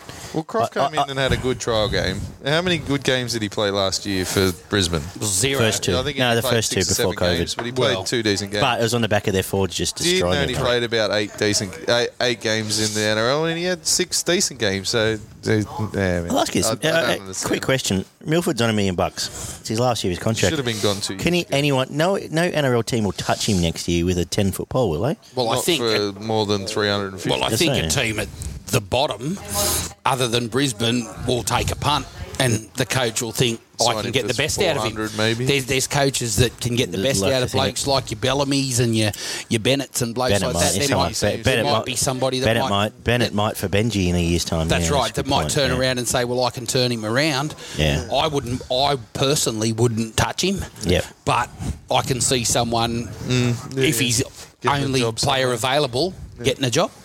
Uh, and another, int- oh, and then the, the clash of the hookers because I really like Jake Turpin. I think he's a good player. And Mahoney's, I guess, had he finished the back end injured, came back sort of half fit, I think, and he's got a point to prove because this, think this time back a last bit year he early. was going to be the Queensland hooker, and Harry Grant, well, put him in his place. Mm. End of the day, um, point to prove there. Uh, a few points to prove across the board. Um, any matchups for you, Barn? I got a big watch on Jordan Riki, as I uh, mentioned earlier. And, Came up um, on the, actually in our draft. It came Yeah. up, Yeah. and the the uh, other Keane family laughed, and every, all of us sat back and went, mm, but yeah, And um, as I said earlier as well, Opacek, if he nails down that spot in the centres for Parramatta, he's looked pretty good in a couple of trial games that he's played. He still looks um, pretty good, pretty fit, and he's got um, decent pace and some good feet. So he could um, he could make some inroads down that left hand side for Parramatta. While we're on the the Milford bandwagon, I think it's a no contest. Dylan Brown and Milford. I think Oh, yeah. Dylan Brown is No, one of the best number sixes in the game. Yep. And well, he's, he's now he'll, this year he'll be the Kiwi. well, well, number he's six, won't he? and well, I think Yeah, he's the think key for Parramatta. I think Yeah. Mitchell Moses Big is time. a flat track bully, Yeah. and and I think Dylan Brown's the the the glue at, at Parramatta. Have you And been so- listening to the show, Gumpy? I, I listen, but I, it's like you watch footy. I've, I've known I've known of Dylan Brown for a, a long time as a player, and Yeah. he, he's always promised to be that player. got as a a kid, was, great set of skills. He's tough. He tries He's got hard. skills, and I just think that it's a no contest. Let's So- uh, throw one to you, Gumpy, just because you're here and I can. Supercoach wise, and you can only have one, Luai or Brown. I think I'd go for Luai because he's just a, a try scorer. I think he scores more tries. If I had to pick out of the two of them, I'd pick Jarome. I got a, and I've got a soft spot for Jarome. He was my very first captain when I coached Oh. at Yeah, rep nice. level in in 2008. He was my captain down at, at Bateman's Bay, Jerome, and is you know still see him now and say g'day. And he's lovely, lovely He's kid, got a full of personality about confidence him, and Jesus. and whatnot. So I'd go with Jarome, but I think he, he they'll get about the same amount of points. I think for what they do. Yeah, there's no- there's not a but wrong in, answer. in times of try scoring. I think Jarome probably get over the stripe a few more times. Yep.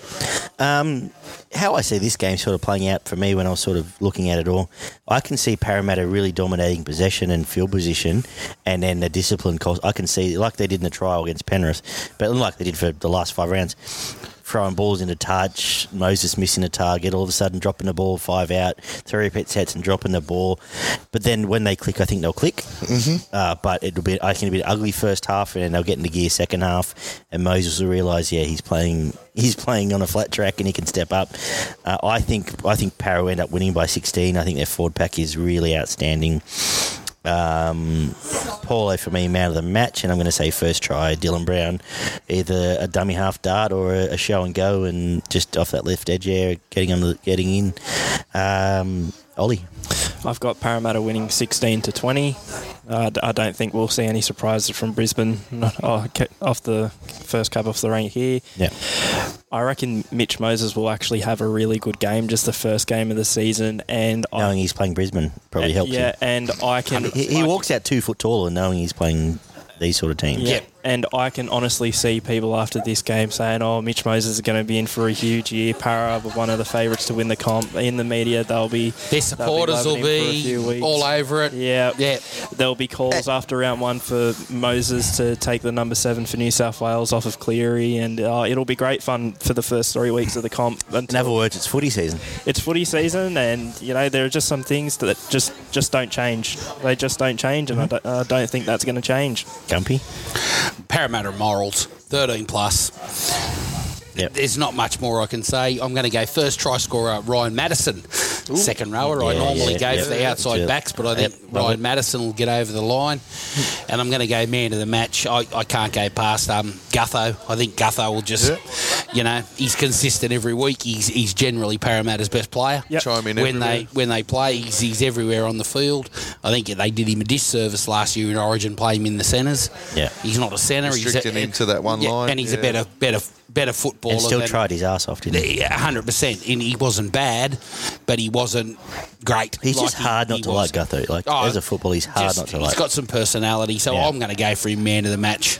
But Parramatta, I, you shouldn't say morals, but they're mo- if, if Parramatta get beat, they can't make the eight. And he's a much better go. player being able to pop up wherever the hell he wants Yeah. rather and, than that, having to and, run and that's the thing when, when we did our centres. previews, like I, I really wanted to say Brisbane will be better this year, and Brisbane will this. And you look at teams, just go unless their forwards turn up and just steamroll them, which I can't imagine. How are Brisbane going to be any better this year? Well, Brisbane's roster is worse. Yes. this year. From running last. Like, I, I know Darius Boyd was a, a passenger, but they've lost experience in Boyd. They've lost Ofahengaue. They haven't signed anybody. They've lost Yeah. David Fifita. They, and they haven't signed anybody that's a big name. So I, their roster's not better. And Haas is out the first three weeks, and Correct. For, for whatever reason, Kevy's decided to drop Tom Dearden. So Yeah, I, I just don't see them being any better unless Kevy is related to old JC upstairs. then I, I can't see him doing too much. look, aren't we all?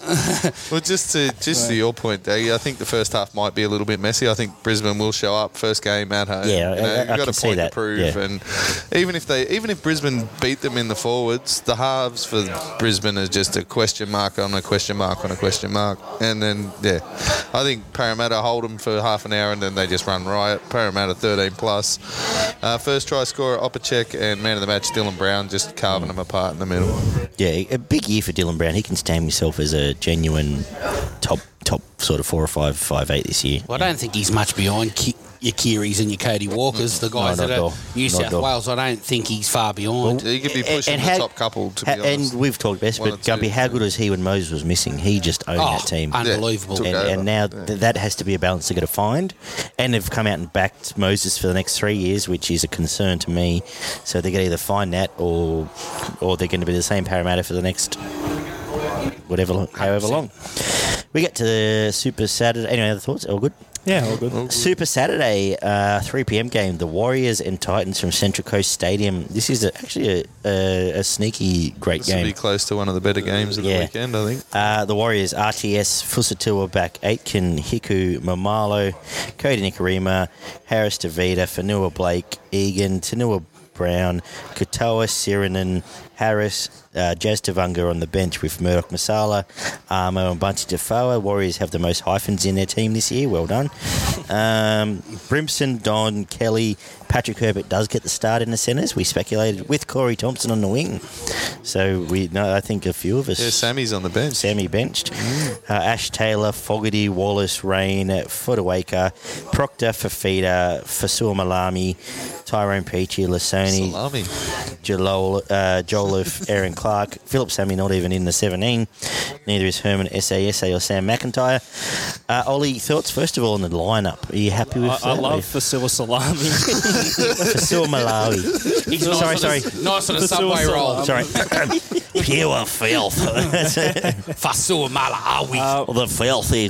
Yeah. Thoughts on the lineup? I mean, look, on paper the Titans should win, but I mean, it's. I think it'll be game of the round. I think it'll be relatively high scoring, and uh, to give my tip now, I think the Titans will win by four. But I am very worried as a Titans fan, very worried about the Warriors. I feel like we'll be neck and neck in terms of place on the ladder this year. Uh, I feel like they're a team on the up, just like the Titans. They they're being mirrored in many ways, and I think we're in for an entertaining contest.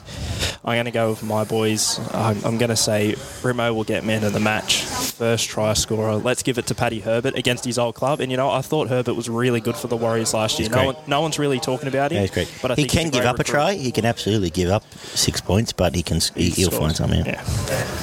yeah, yeah keep going. Yeah, well, I I just think he's a really underrated signing because people are talking about Tino and David Fifita, but I think he's going to be a bigger a signing than people made him out to be. Even Herman Siesi as well. So Uh, Barney Boy matchups. Oh mean, this is um, this is an exceptional game in my opinion. I think these teams, as Ollie said, match up pretty much straight. Oh, I was supposed to say things. And- um, hang on. well, Egan's fit, which we thought wouldn't happen. Sironen does start, which um, we weren't sure about, but uh, Bailey, who we all love, is starting. And yeah, Fus- the combination of Fuster to Aitken for the Warriors as well. Keep going. yeah, no worries. Um, had to do my job. It's going to be a, a massive battle in the forwards. They've got both got some pretty big boys in that forward pack, and I, I think that's going to be an absolute bash up for the first half an hour. Um, you had Harris and Fuasal- the Fuasalami running at each other. that's going Um, to stick now. Filthy full Hot salami. mouth. Fifita and Sironen, Getting hungry uh, now. Katoa and Proctor, like that back row battle is going to be a massive, uh, massive uh, part to who wins this game. Uh, you got your fullbacks as well. You got AJ up against Roger, like the two of the better fullbacks running around. Um, I expect this game to be extremely close. It could go down to field goals, really, realistically. Um. We've got Titans 1 to 12. We've got Fogarty as my man of the match, and I'm going to go Brian Kelly, first try scorer for the Titans. Gumpy, how are you looking at the match? Well, my first time on, but I, c- I couldn't pick the Warriors with my wife's money any week. So any week I'm on, I won't tip them. Yeah, right. They ha- can't convince me. They're just They can't throw it inconsistent. Yeah. And I don't know the hype on the Titans. I know they've signed some guys, Yep. but their spine still to me is not a top six spine. Mm-hmm. Definitely, I've got big question marks on Ash Taylor as a player. Their nine still, I'm not convinced. Fogarty is a is a first grader, but that's He's a first sort grader, of yeah. a- about it for me. But look, I think that they've probably got enough. I, I think the coach can coach. Definitely, like the way they finished the year Yep. last year with the roster that they had to finish ninth, I think they overachieved 100%. I think they'll win. I don't. That doesn't fill me with any confidence. I'll, I'll go the Titans one to twelve. I'll go the the first try scorer is um is Donny's good on the wing. Donny's good. He- I, I love the old Donster. He's, he's, he's the default player. And look, I'm going to go the man of the match, uh, Big Tino. I think his first game. I think you know sometimes Rip man of the match is a, a little bit. You know they go a little bit sentimental, and if if Tino gets involved and rolls his sleeves up, I think story, yeah. they might sort of go the the story. But um, you know, Da- I think David Fifita is. An untapped talent. Oh, yeah. Talking about the juniors, like I was before, I went a few years ago out to St Mary's to watch the Australian Carnival, and in the match was for Queensland. There was a, a kid playing David Fifita, and for the New South Wales team on one side of the field was Zach Lomax and Bronson Xerri, and David Fifita every time they got the ball they couldn't touch him. Just ran over And these were and like and this was in, Yeah. In made the Vo- Australian Vossi's on record there. as saying he's the best schoolboy football he's ever seen. Oh, look, he had spiders on him that day, and he, he's not any different now.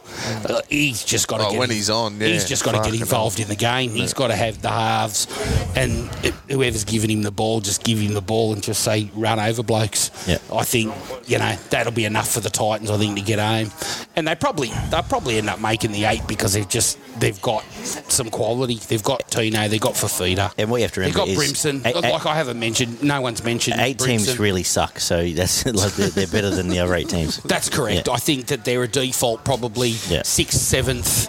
But eighth, great point on ninth, Brimson because I. I I just had a look while you were chatting. Um, only five percent of Supercoach coaches have AJ, and I think that's absolutely undervalued. I had him and I got rid of him because I just love Pappy too much. The fullbacks are just yeah. And then, there's obviously- so. I just love Supercoach. Pappy too much, and then you know, and I went for Latrell as my second if fullback in goals. there. I- I thought Latrell's still a good price, probably if for for yeah, well, for no real reason. Well, for a reason. It's this year, I decided I was in love with Latrell. I just said it, not Latrell, and then and um, chips in Latrell. But I am now thinking maybe AJ might be a buy there for me in the last day. For me though, um, very very good uh, argument everyone's made, but I, I'm actually going to tip the Warriors one to twelve. I, I, I only tip against hype because I think the punter in me wants to take on the market and go. These Warriors aren't the Titans aren't as good as everyone thinks they are, and the Warriors aren't as bad as people think they are. And I think this will be a close game. Um, and I would not be shocked at all. I have no confidence in this, but I'm going to go Warriors 1 to 12. Uh, first try, Mamalo. And man of the match, which we haven't mentioned, for Noah Blake. Having a big, again, the fairy tales, big day out to go roll in and um, have a big impact here and um, be the one to take on this hot Titans forward pack and actually step up and go, come with me, boys. Uh, I hope he is, and I agree with everything he said. I think he does great analysis, Gumpy. Uh, and we'll get into the main event on the Saturday. We head to the 5.30 game at the SCG. Uh, Roosters, Seagulls, uh, East, Tedesco, Tupou, Morris, Manu, Morris, Lockie Lam is the starting six. Kiri Collins, the starting eight. Friend, Taukeiaho, Crichton, Tupouniua, Liu, starting 13, actually, I suppose. And Radley, the other news we missed today, Radley cop two weeks, Ollie. Yeah, he has. Um, for off for, for an off-field incident, but from all accounts, in that off-field incident, he was being the upstanding citizen. Let's just say that. I agree from what I read. Okay. Uh, Kieran at 14, Wuru Hargreaves 15, which I think is probably his new lot in life. I think that makes sense now. At an older age, can come on and Yeah. try and be a wrecking 30, ball. 40 minutes. Yeah. Nat Butcher, Daniel Suluka-Fifita, who I don't know of. He played a few games last year. I Any think thoughts on just East, Fifita Simo? knows Any Suluka in thoughts on front. I think he's added. Fifita, Will we win this yeah, week? I, I think he, I think he had a couple of runs. Yeah, he had a couple of runs, but I don't know. He had Suluka in front of his Fifita last Oh, year. I yeah, think he played right. a couple of games Sorry, I the bench think last Daniel, year. sorry, he absolutely did. Daniel Fifita did. Yeah, You're I think right. he played a couple of games. And for Manly, Dylan Walker starts at one, which um, Wow. what a surprise! And uh, yeah, we yeah we put so much time. Wow. this game. Saab, Parker, Sully, Reuben Garrick's back, which um, good on him getting back from his Achilles. Foreign is named at six. DCE, LOA Croker to Pow, Gosieski, Sironen Jake at thirteen. Davida Funa, Davey, Boyle, and Paseka at 17. Not a bad bench, actually, all said and done. But um, Barney, kick us off here. Well, I'm surprised Schuster didn't get a spot somewhere, I- at least in the 17. Uh, That surprises me, and don't be surprised if you see Funa move in and Parker come out of the centres. Um, I think Desi might be playing a few little mind games that he likes to do, and the team might be a little bit different when they actually run out on the weekend. But On Hank Scorpio, Brad Parker. you watch The Simpsons? Hank Scorpio. Hank Scorpio. Should be a decent front row um, battle. Roosters shit all over it on the Um, Walker at one, as you mentioned, is a big question mark for me. I, I'm not sure he's a first grade centre, let alone a fullback, but that's um, a question Yeah. that we'll, we'll probably get an answer to over the next couple of weeks. Um, I can't see the Roosters not winning by at least 12. I've got Roosters 13 plus. I'm going to go Crichton first try scorer on the edge, and uh, man of the match Teddy just probably scores 5,000 tries and set up tries and Yeah, do four- whatever he does. tries. Yeah. Um, yeah, interesting. Well, interesting. They've gone. I, like I said, I've sort of fell in love with Paseka a bit over the last eighteen months. He's still a kid. He's, He's working into it. He's going to. And I suppose he'll, logically, probably end up as a front, starting front rower by the end of the season. against East, I suppose you need Aloe to do some work. So, um, fair enough. Fair enough. Fair enough. Um, I don't know much about Jack Gosiewski. He goes good. Gruevski. Yeah. He goes- Georgievski. He goes good. Or Jack Georgievski. Gruevski. Yeah, he He's played a most strong- of last strong back good- rower. Good part of last year. Oh, okay. fair. He's, he's a first grade. He's a little bit smaller than your average second rower, but he goes good. He's got decent ball skills. Um, it- Good feet. He actually was really good in the, the last trial. He was probably their best in the trial when News towed him up, when the Tigers towed him up in the last game. But He's a try scorer. He's There scored go. a few tries, and then he's not a bad player. Yeah. And and uh, like I said, I like sort the of a bench. hybrid centre slash second rower. He goes, Funa, Andrew pretty good. Davey, and Paseka is a very nice bench, but we're all just really filling time here because uh, East are going to win by 13. First try scorer, Teddy. Teddy will be man of the match because you'll um, tear him a new one. Uh, Gum? I'm going to get, yeah, Roosters 13 plus. I don't think there's any question about that. Um, I'm going to go the giraffe, Daniel Tupou. The Rowe. Score the first try, and I'm I'm going to go Luke Keary man of the match. I think he's he's in the seven jersey now, and he's team. he's Yeah. legitimately running the mm. team. I think the seven, when you're the seven, you're legitimately running the team, and I think Luke Keary will this year. I don't know whether they're biding a bit of time for Sam Walker to be ready. Um, the Roosters, and we'll see how they're going and, and how long it takes for Trent Robinson to put Sam Walker in the team. But Sam Walker's definitely Well, you a better player find- than Lachlan Lam. You might Lachlan Lam's a good find player. Kerrigan switches out and Walker finds his way into the 17 by game day. So game Yeah. day as I well. think that it, it's just a matter of, of Sam Walker being ready to play seven in the NRL. Yeah. But the Roosters win, and Keary man, yeah, as I said, Keary man of the match to pay the giraffe to score the first try. Nice. Ollie. So I have to agree with Tupou getting that first try and with Keary getting man of the match. It's just, and this is purely off just a weird feeling. I feel like the Roosters will win by 10. They'll be clearly the dominant side, but I just sort of feel like they won't necessarily run run away with it against Manly. I think Manly Manly will hang hang in there by by a thread. Um, I, I just don't think the Roosters will capitalise on all their chances. I think just coming in the first game of the season, the Roosters are often a, a bit how you going. They Well, I think they've lost their games last ten year. years first game. Yeah, Yeah, they Tigers lost, beat them a couple of times round one. yeah. Well, the Sea Eagles beat them early last year as well um, in round two. So there you go. But yeah, I think the Chooks get it done. But I, I just don't think we see them at their best in this one. What hope for Manly? Like what hope uh, going forward? Even from what you see on paper here, I know they get Well, Tommy no Turbo, turbo. back, Well, you, No way. but but there's there's no hope, is there? Like, yeah. if there is hope, it's a Cherry Evans or a Jake Jake Trbojevic. I think. But even in the season general, the next four weeks is. That's, this, if this is what they put in the field, it's it's dire times. Well, isn't they're it? 0 and 4 without Tom, Hmm. really, if you look at their draw. Or they, I think they play St George round three. They're going to have to they win may- through the middle that they may win. Tommy comes back, and They just don't have X they're a factor there. 50-50 chance of winning through the middle. So Yeah, unless Foran and DC somehow just miraculously become Fittler and Johns again. I yeah, same. But I, I really do like their front row. That's all I'll add. Let's move on. What does it all mean? To the seventh, the main event of the sad, the Super Saturday is Panthers Cowboys at Penrith Stadium. I imagine a nice crowd uh, up the road here. It'll be a nice crowd because I'll be in it. Well, it's always a nice crowd if you, Ollie. You know that.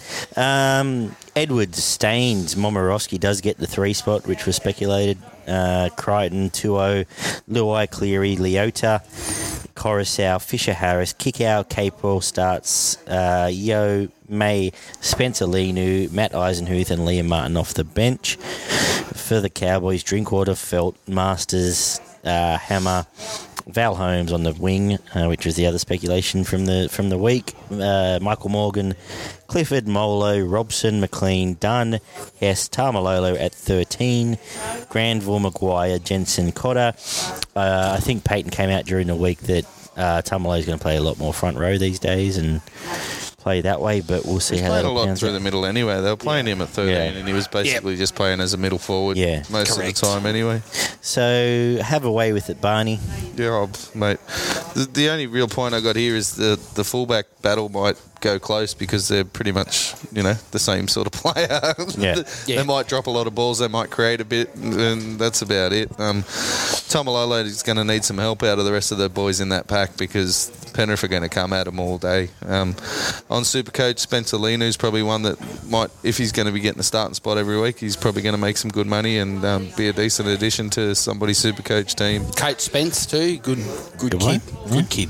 Yeah. And disappointed, yeah, well, not disappointed because Capel's in, but Liam Martin's been one of mine. But he'll, I think he'll, and To'o forecasted Looks like on the, on the might previous reduce a show. few minutes, yeah, looks like he'll playing in probably the play middle. front row and, as well. He'll probably be front in the middle. So Yeah, uh, Panthers 13 plus. We got Momirovski first try. Um, I think they might score on the other side this time, and then they'll, then they'll go back and just destroy the other side afterwards. And um, man of the match's got to be clear. He, realistically, he, he just he runs that team around and just does. He gets them to do what they need to do. So Ollie boy, I've got Penrith probably 10 to 14, funnily enough, because you notice even with Penrith last year, they didn't flog too many teams. Like, even I think both occasions when they versed the Cowboys, they didn't actually put them to the sword, and the Cowboys actually looked I should alright when they fined for versed that, sorry. Penrith. So I think Penrith will win, but it, it'll continue where they don't absolutely dominate a team. I want to make a point of that because what they focused on last year was being professional. So they they'll play Penrith style, and it's detrimental to them actually in the build, finals. build, Yep. build. But it's that they, you know, I say it uh, on repeat. They play that build, build, build, inside ball Cleary, front row, inside ball Cleary. Okay, now we go wide.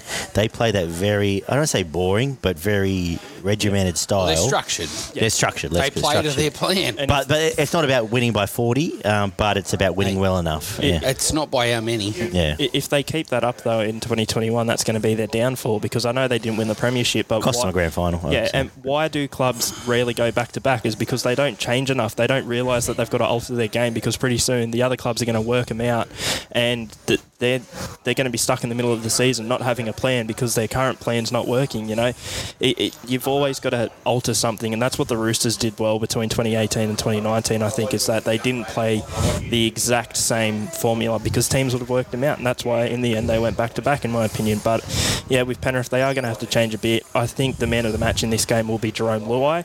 I feel like by the end of the year, and this is banking on maybe Penrith playing a, a little bit different, uh, we might see Luai actually come into the, the forefront a, a, a bit at Penrith in, in terms of getting that limelight. And I'm going to say first try scorer is going to be uh, Bizza, Brian To'o. I, I agree with you in what you're saying, but um, just on the Luai point, I think, uh, and Gumpy, you can tell me if I sound right or wrong, because they've heard my theory, but basically Cleary over 25 minutes earns the right for Luai to be Luai in that last 15 minutes of a half, if that makes sense. He he does, he builds a base for Luai to then, and, and they've now jerried how that works. Um, I think you're say they're very good points. I'm going to use the word sailing again. It's It was. twice tonight. But um, very good points. Um, I'm still. I, I still think this. I think this Cowboys team's going to be in i- i- contest with Brisbane for number 15. Uh, they've lost players. They're just. They've got a back line, but all their forwards now a year older. What Your I don't halfback's actually know. going. He's probably Yeah. you know halfway through the year if they're not going any good. Yeah, Morgan's probably a, a low tackle away from a shoulder again. It's. Um, I, I have grave you, Dag. concerns. So uh, for me, yeah, Penrith 13 plus. First try, Crichton, uh, just to kick the season off as as it uh, as it ended, and clear. I think Cleary man of the match again. Um, were you going to say there, Gummy? I another you're spilling beer. Another Yeah, fine. standard. Yeah, I know. It's five bucks. Well, if I every time I whoop, I'll uh, we'll start a kitty. Every time I uh, brush If we, the impl- if microphone. we get a We'll be fine rich men. system, we Yeah. might actually get paid for turning up. keep working on it. uh, Gumpy, Look, I haven't got too much to add. I think Penrith will win 13 plus. I disagree a little bit with changing a style. I think oh, the the style of Penrith, I think, puts pressure on the other teams. The inside balls, they condense the defence, and then they go when they know, know they need to go, and they've got numbers, and they're, they're pretty effective at And they've got taking their opportunities.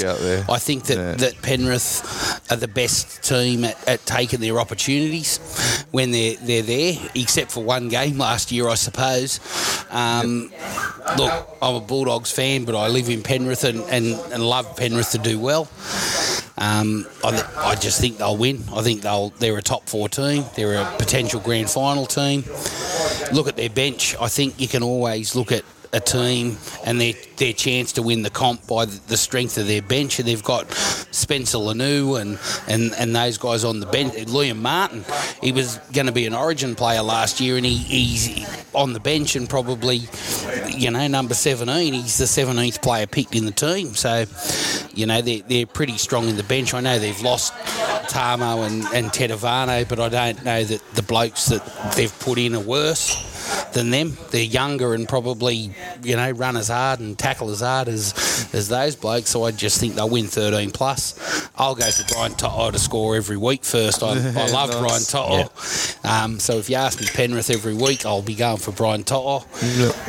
Nathan Cleary's the obvious choice for man of the match, but I'll I'll go Happy Koroisau. I, I, I love Happy forget we didn't- Koroisau we- you know, we haven't as- mentioned as him. and he hasn't been mention hasn't him, been mentioned, but you know he's he's probably in that top echelon of hookers. I don't think he's far behind the the number one now, Damien Cook, in terms of, of ability and out of dummy half, and Completely agree just with plays that. in the middle of the ruck, strong and, and makes his tackles and and throws good ball to like his job's to throw good passes and Nathan 100%. Cleary out in front, and he does. he might So- actually of all things. we- we- None of us mentioned He him broke because we apart some games last year as well. But just i- like, i- getting against out. this team, he could actually gut this team. He could really put Robertson on show if you wanted to. I- and I don't like the, the bag blokes, but I like I watch a lot, a lot of footy like you guys, and I think the Cowboys have got the two worst defenders in the NRL. Okay. Scott Drinkwater Yeah.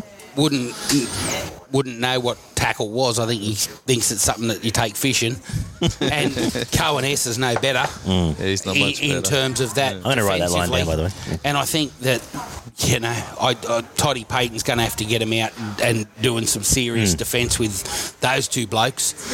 And, and the rest of them, I I just don't think they'll handle Penrith. And I don't know they'll No, handle many sides. Can, can I go uh, just a quick question, and you chime in too, you boys. Um, what does the future hold for Tyrone May? Is he now just a Penrith 14, or should he be looking at opportunities elsewhere? What what what what, what with him?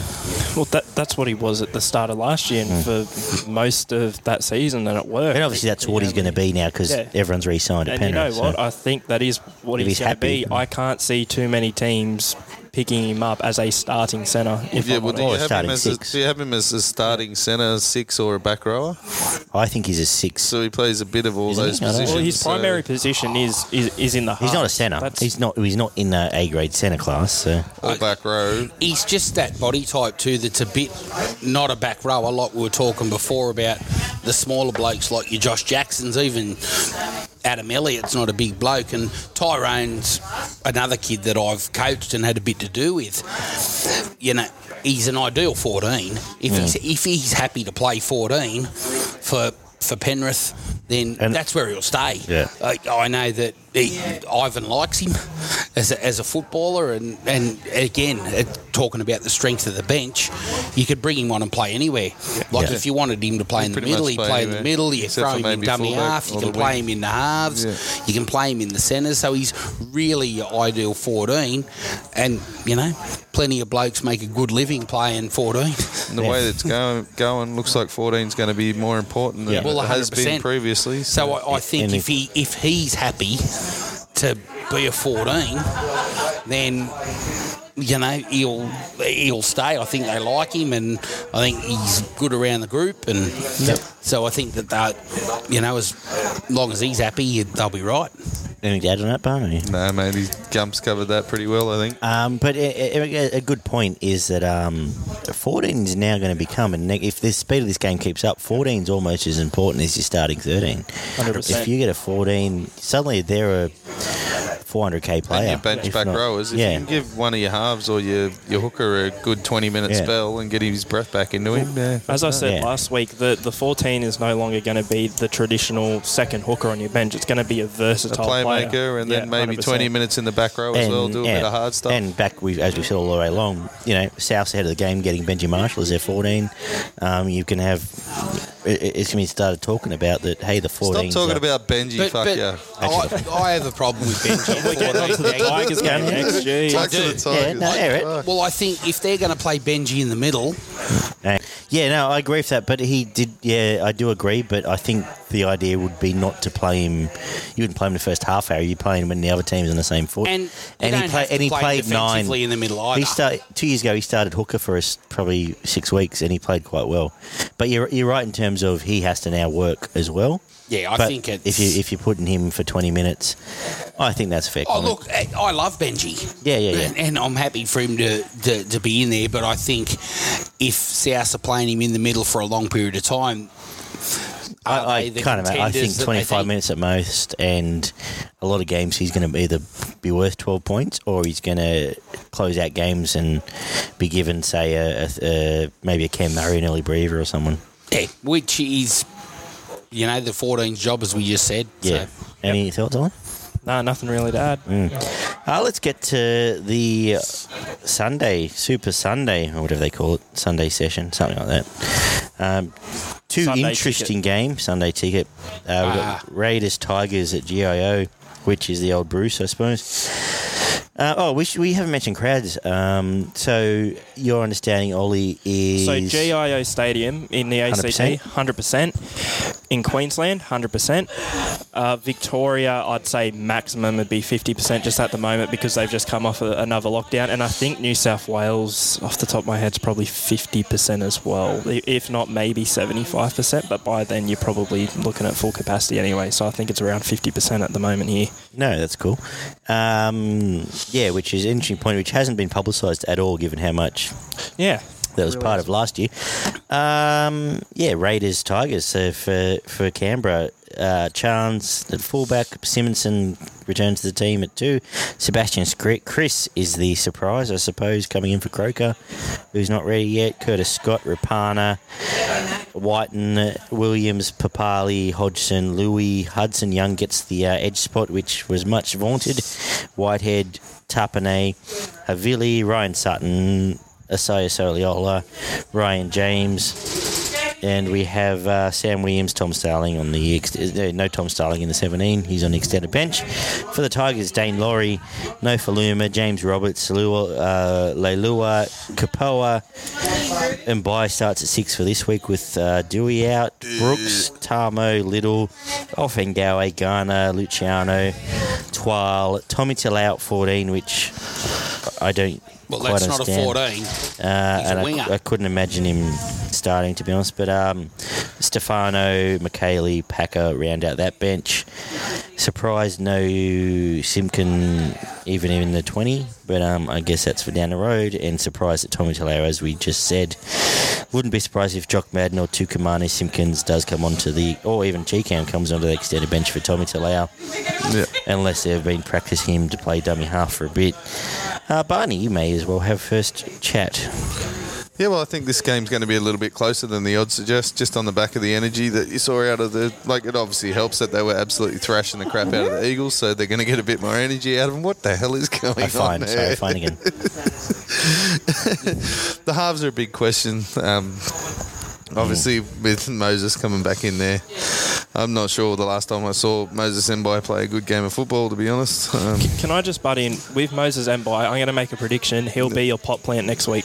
quite possibly, yeah. That's, I think he's starting at all fifty to be a pot player next week. I'm on. it's, Yeah, I'm and it's blown up. backable. And I would almost go as far to say well, Obviously, if Dewey's not suspended, I'll go as far to say he, goes- won't be in the seventeen No, next week. That's yeah. That's what that was my next point. Um, He'll be obviously the 14. With yeah, I probably. think Moses point. Mbye will go to 14. probably He not can bad play- as a Tommy he play at nine. Play he, centre. he can Just play not centre. play- He can just play in the halves. I think that to, he'll go to their yeah. 14. Yeah, yeah, quite possibly. Especially with the amount, the money that he's on, he needs to be. you know who else could have played fourteen? B Marshall. Shut up. Anyway, sorry. Connor Watson even. Josh Reynolds. Should be a pretty good game in the forwards, I think.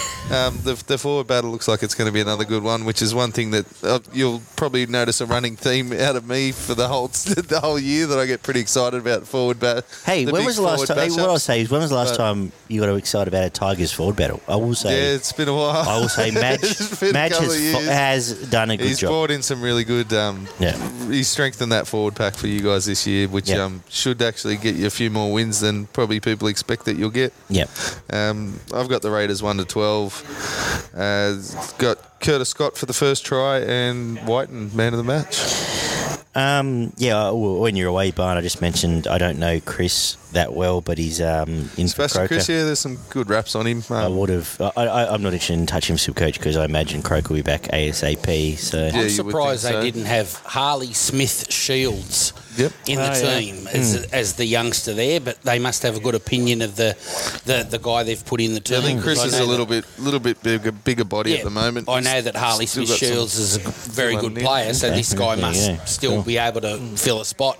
Yeah, he's pretty Well, quick. even um, Albert Hopoate, all, all the raps he had on him at Manly, and they let him go. I, I thought personally I expected he'd come him in to come into Yeah, the team. Yeah. that's I did. right. Hmm. So this guy must, Ricky must think a bit of him to, to put him in the Give team. And Ricky seems like a pretty decent judge most of the time. Well, you would think, yeah. Uh, and uh, just quickly, Ryan James does get the bench spot, Barn. So Yeah, oh, super coach. If he's I've playing, if he's in. playing on the bench for six, eight weeks, he's going to make hundred grand at least. You would imagine. Like, Gumpy boy. Yeah, the Raiders win. I just think with the Tigers, as I said to you off air, I think there's a big difference between their best and their worst. Yeah. And you just don't know what they're going to bring. Sure. The Tigers, I, I think when they're good, they can put 50 on a team. And when they're bad, they're just horrendous. I think that they're the, the most inconsistent team, well, other than the Warriors, that that, that are in the, I- in the but I, NRL. the sad thing is, I don't think they're a 50 point team anymore, having lost Benji. Well, and obviously Harry Grant, but they they they- they're now becoming a. They're building towards being a grinding team. I'm guessing. And if Madge can get them to be, be- that, I think that they're. I'm not- that- I'm not- not disagreeing, but you're right. I think Yeah, they're that they're that middle, middle of the range. Range think, team. think They'll, they'll they hang will in a beat few more games. shit teams, and I think they Oh. can build towards that. 100%. I think that they'll upset some good teams throughout the year. Hmm. I think the Raiders at home, round one, are pretty good things. Yep. I think that they'll they'll get 13 plus in the end. I, I'm going to go for the first try scorer for um, Chand. I think he'll get over the stripe. Sneaky good player. Another one we talk about AJ, but geez, he's a good player that doesn't get a lot of. He's a good player, and He does a lot of effort. He just doesn't seem to cross the line as much. If he scored a few more No. tries, then you'd probably get that bit of hype around him. But he's just sort of he's the bloke who throws that last pass or gets through the gap and then puts another bloke through a gap. And yeah. and I'm going to go man of the match. Oh, Josh Hodgson. I just think he, he's a gun. He's back from injury. He's hungry. He's a, just a tough little bastard. He looked as fresh as I've You seen know, him in that eh, last That's try, what I mean. So I'm going to go for Josh Hodgson just to Brainham as, as the man to match. Yeah, nice. Ollie. So I'm actually going to tip a close one uh, for the first 60 minutes, I'm going to say. And the Tigers could even have the lead. Uh, however, I am going to tip Canberra to run away with it within the last 20 minutes. I think they'll they'll get the rub of the green, and the Tigers will probably just they won't be able to keep up. I'm, I'm going to say 13 plus, but I, I, honestly, as someone who's tipping the Tigers to finish last unconfidently, I think they'll put in a good showing. Yeah, I'm I, I'm not unrealistic in this. Um, Canberra's going to win. I, I hope for a really good showing. I, I hope if we're now to it, lean towards that sort of energy based grinding team, we at least match Canberra for as much as we can. I'm hoping one to twelve. Uh, I think Simonsson first try. I've got grave concerns about Capoe. I don't understand how he's in team head of Toby Talau. um, I think Georgie Pye might. We, we've talked about enough. I think him coming back uh, a year, but is he better for the run? Second up NRL, he gets it, and he could he could he could actually tear us apart if he's smart because I've, I've seen him do it back in last year. The games he really stepped up and just throwing those. Uh, picking his times to pass, picking his times to grubber and kick. He, he's he and He's I've got bought, one of, I've actually one bought him of a the better Supercoach. short kicking games. Yeah, and the he. Uh, the more I think about, it, I'm happy to have him as seven because I think he'll make money. I think he'll do well. Just look at what he did to Melbourne in round three. Like the eventual premiers, he tore them apart. It was a one man show. Yeah. Like, And also, Jack Wighton is a big year better for being five eight. Yeah, 100%. That they are now. We're talking about premiership favourites here. Let's be honest. Uh, a- and and, and by to it, all us, by all us tipping in one to twelve is just showing massive respect to the Tigers. I think I'm fine with that. Let's move on. Really looking forward to seeing how Ford Pack performs. Yep. Big big game for Luke Garner. Big game for a few of those sort of blokes that. Um, Need to secure a spot. Uh, grave concerns about about um, the Tigers' halves, um, but no surprise because everyone else does. I really liked Dewey there last year and I, uh, last week, and I really like that Brooks is going to play both sides of the field. Yeah, big watch on Dewey and Laurie. Once Dewey's Tigers. back um, in two weeks, he will be very, very well, he'll be a big in. Uh, let's get to let's wrap up the Sunday with the Dragons and Sharks at uh, Jubilee, which is where both teams play this year, aren't they? Yeah, but Sharks home game. Yeah, I'm Shark, sure. uh, Dragons home game. No, Uh, I'm going to have a sip beer. right here. It's uh, quarter past six on the Sunday.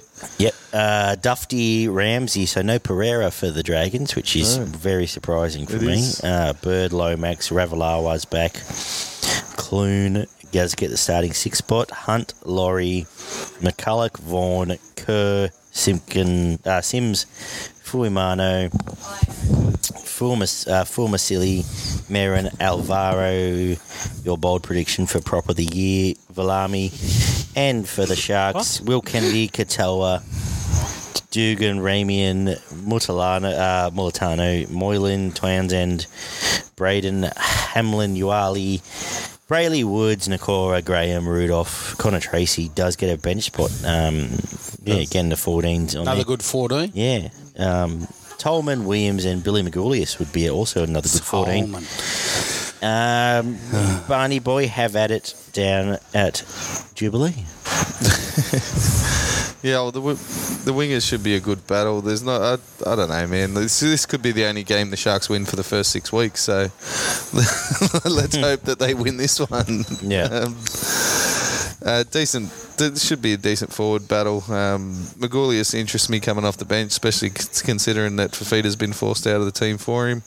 I would have had um, Fafita in in front of Jack Williams because he was uh, far way below average last year. and- Looking fit for feeder this yeah, year. he did. He dropped And 10 or 15. Yeah, he's looking, looking Williams, who was going to be the um, the person that takes um, Paul Gallen's spot, was that bad. It wasn't funny at times during the year last year, and um, he's managed to get a spot. So I'm not sure what's going on there, but um, the halves are a question mark for both sides. Um, Moylan, obviously, is he going to play more than five minutes without doing a hamstring? Um, you got Clune, Clune, and uh, who's the other half? Of, Hunt. Uh, Hunt, Hunt. Clune and Hunt. Oh, I don't know how both, either of those really get a start. Clune was probably their best last year, so yeah, maybe he gets a start. But Hunt's been a better nine for the last three to four years than he has been a halfback. So I know he's cheap. He's even touchable Super Coach Clean.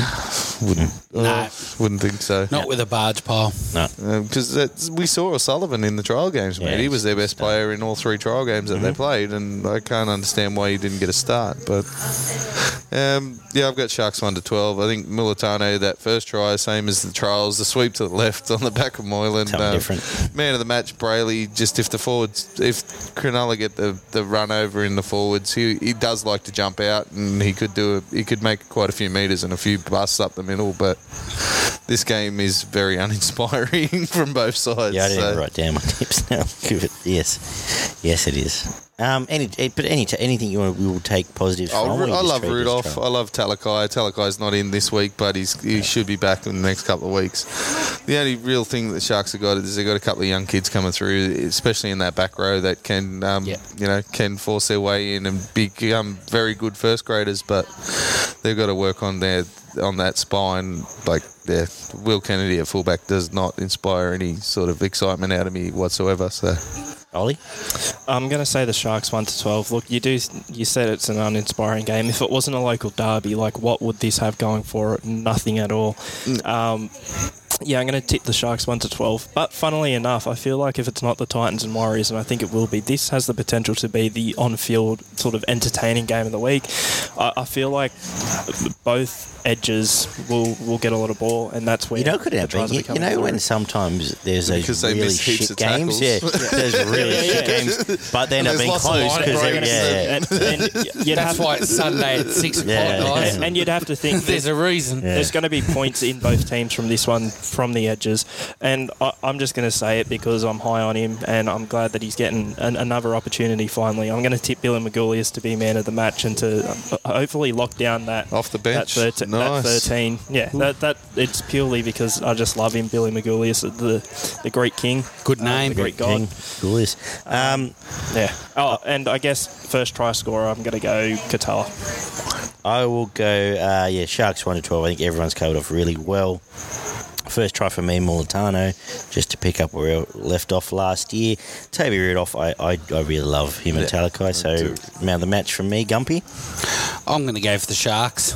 Uh, again, I agree with everyone else. It's not an awe-inspiring game. I think if the X Factor players for St George, Lomax and Dufty can do something, then I think St George apart can that put a bit yeah. of pressure on them there. But oh, I just can't see it.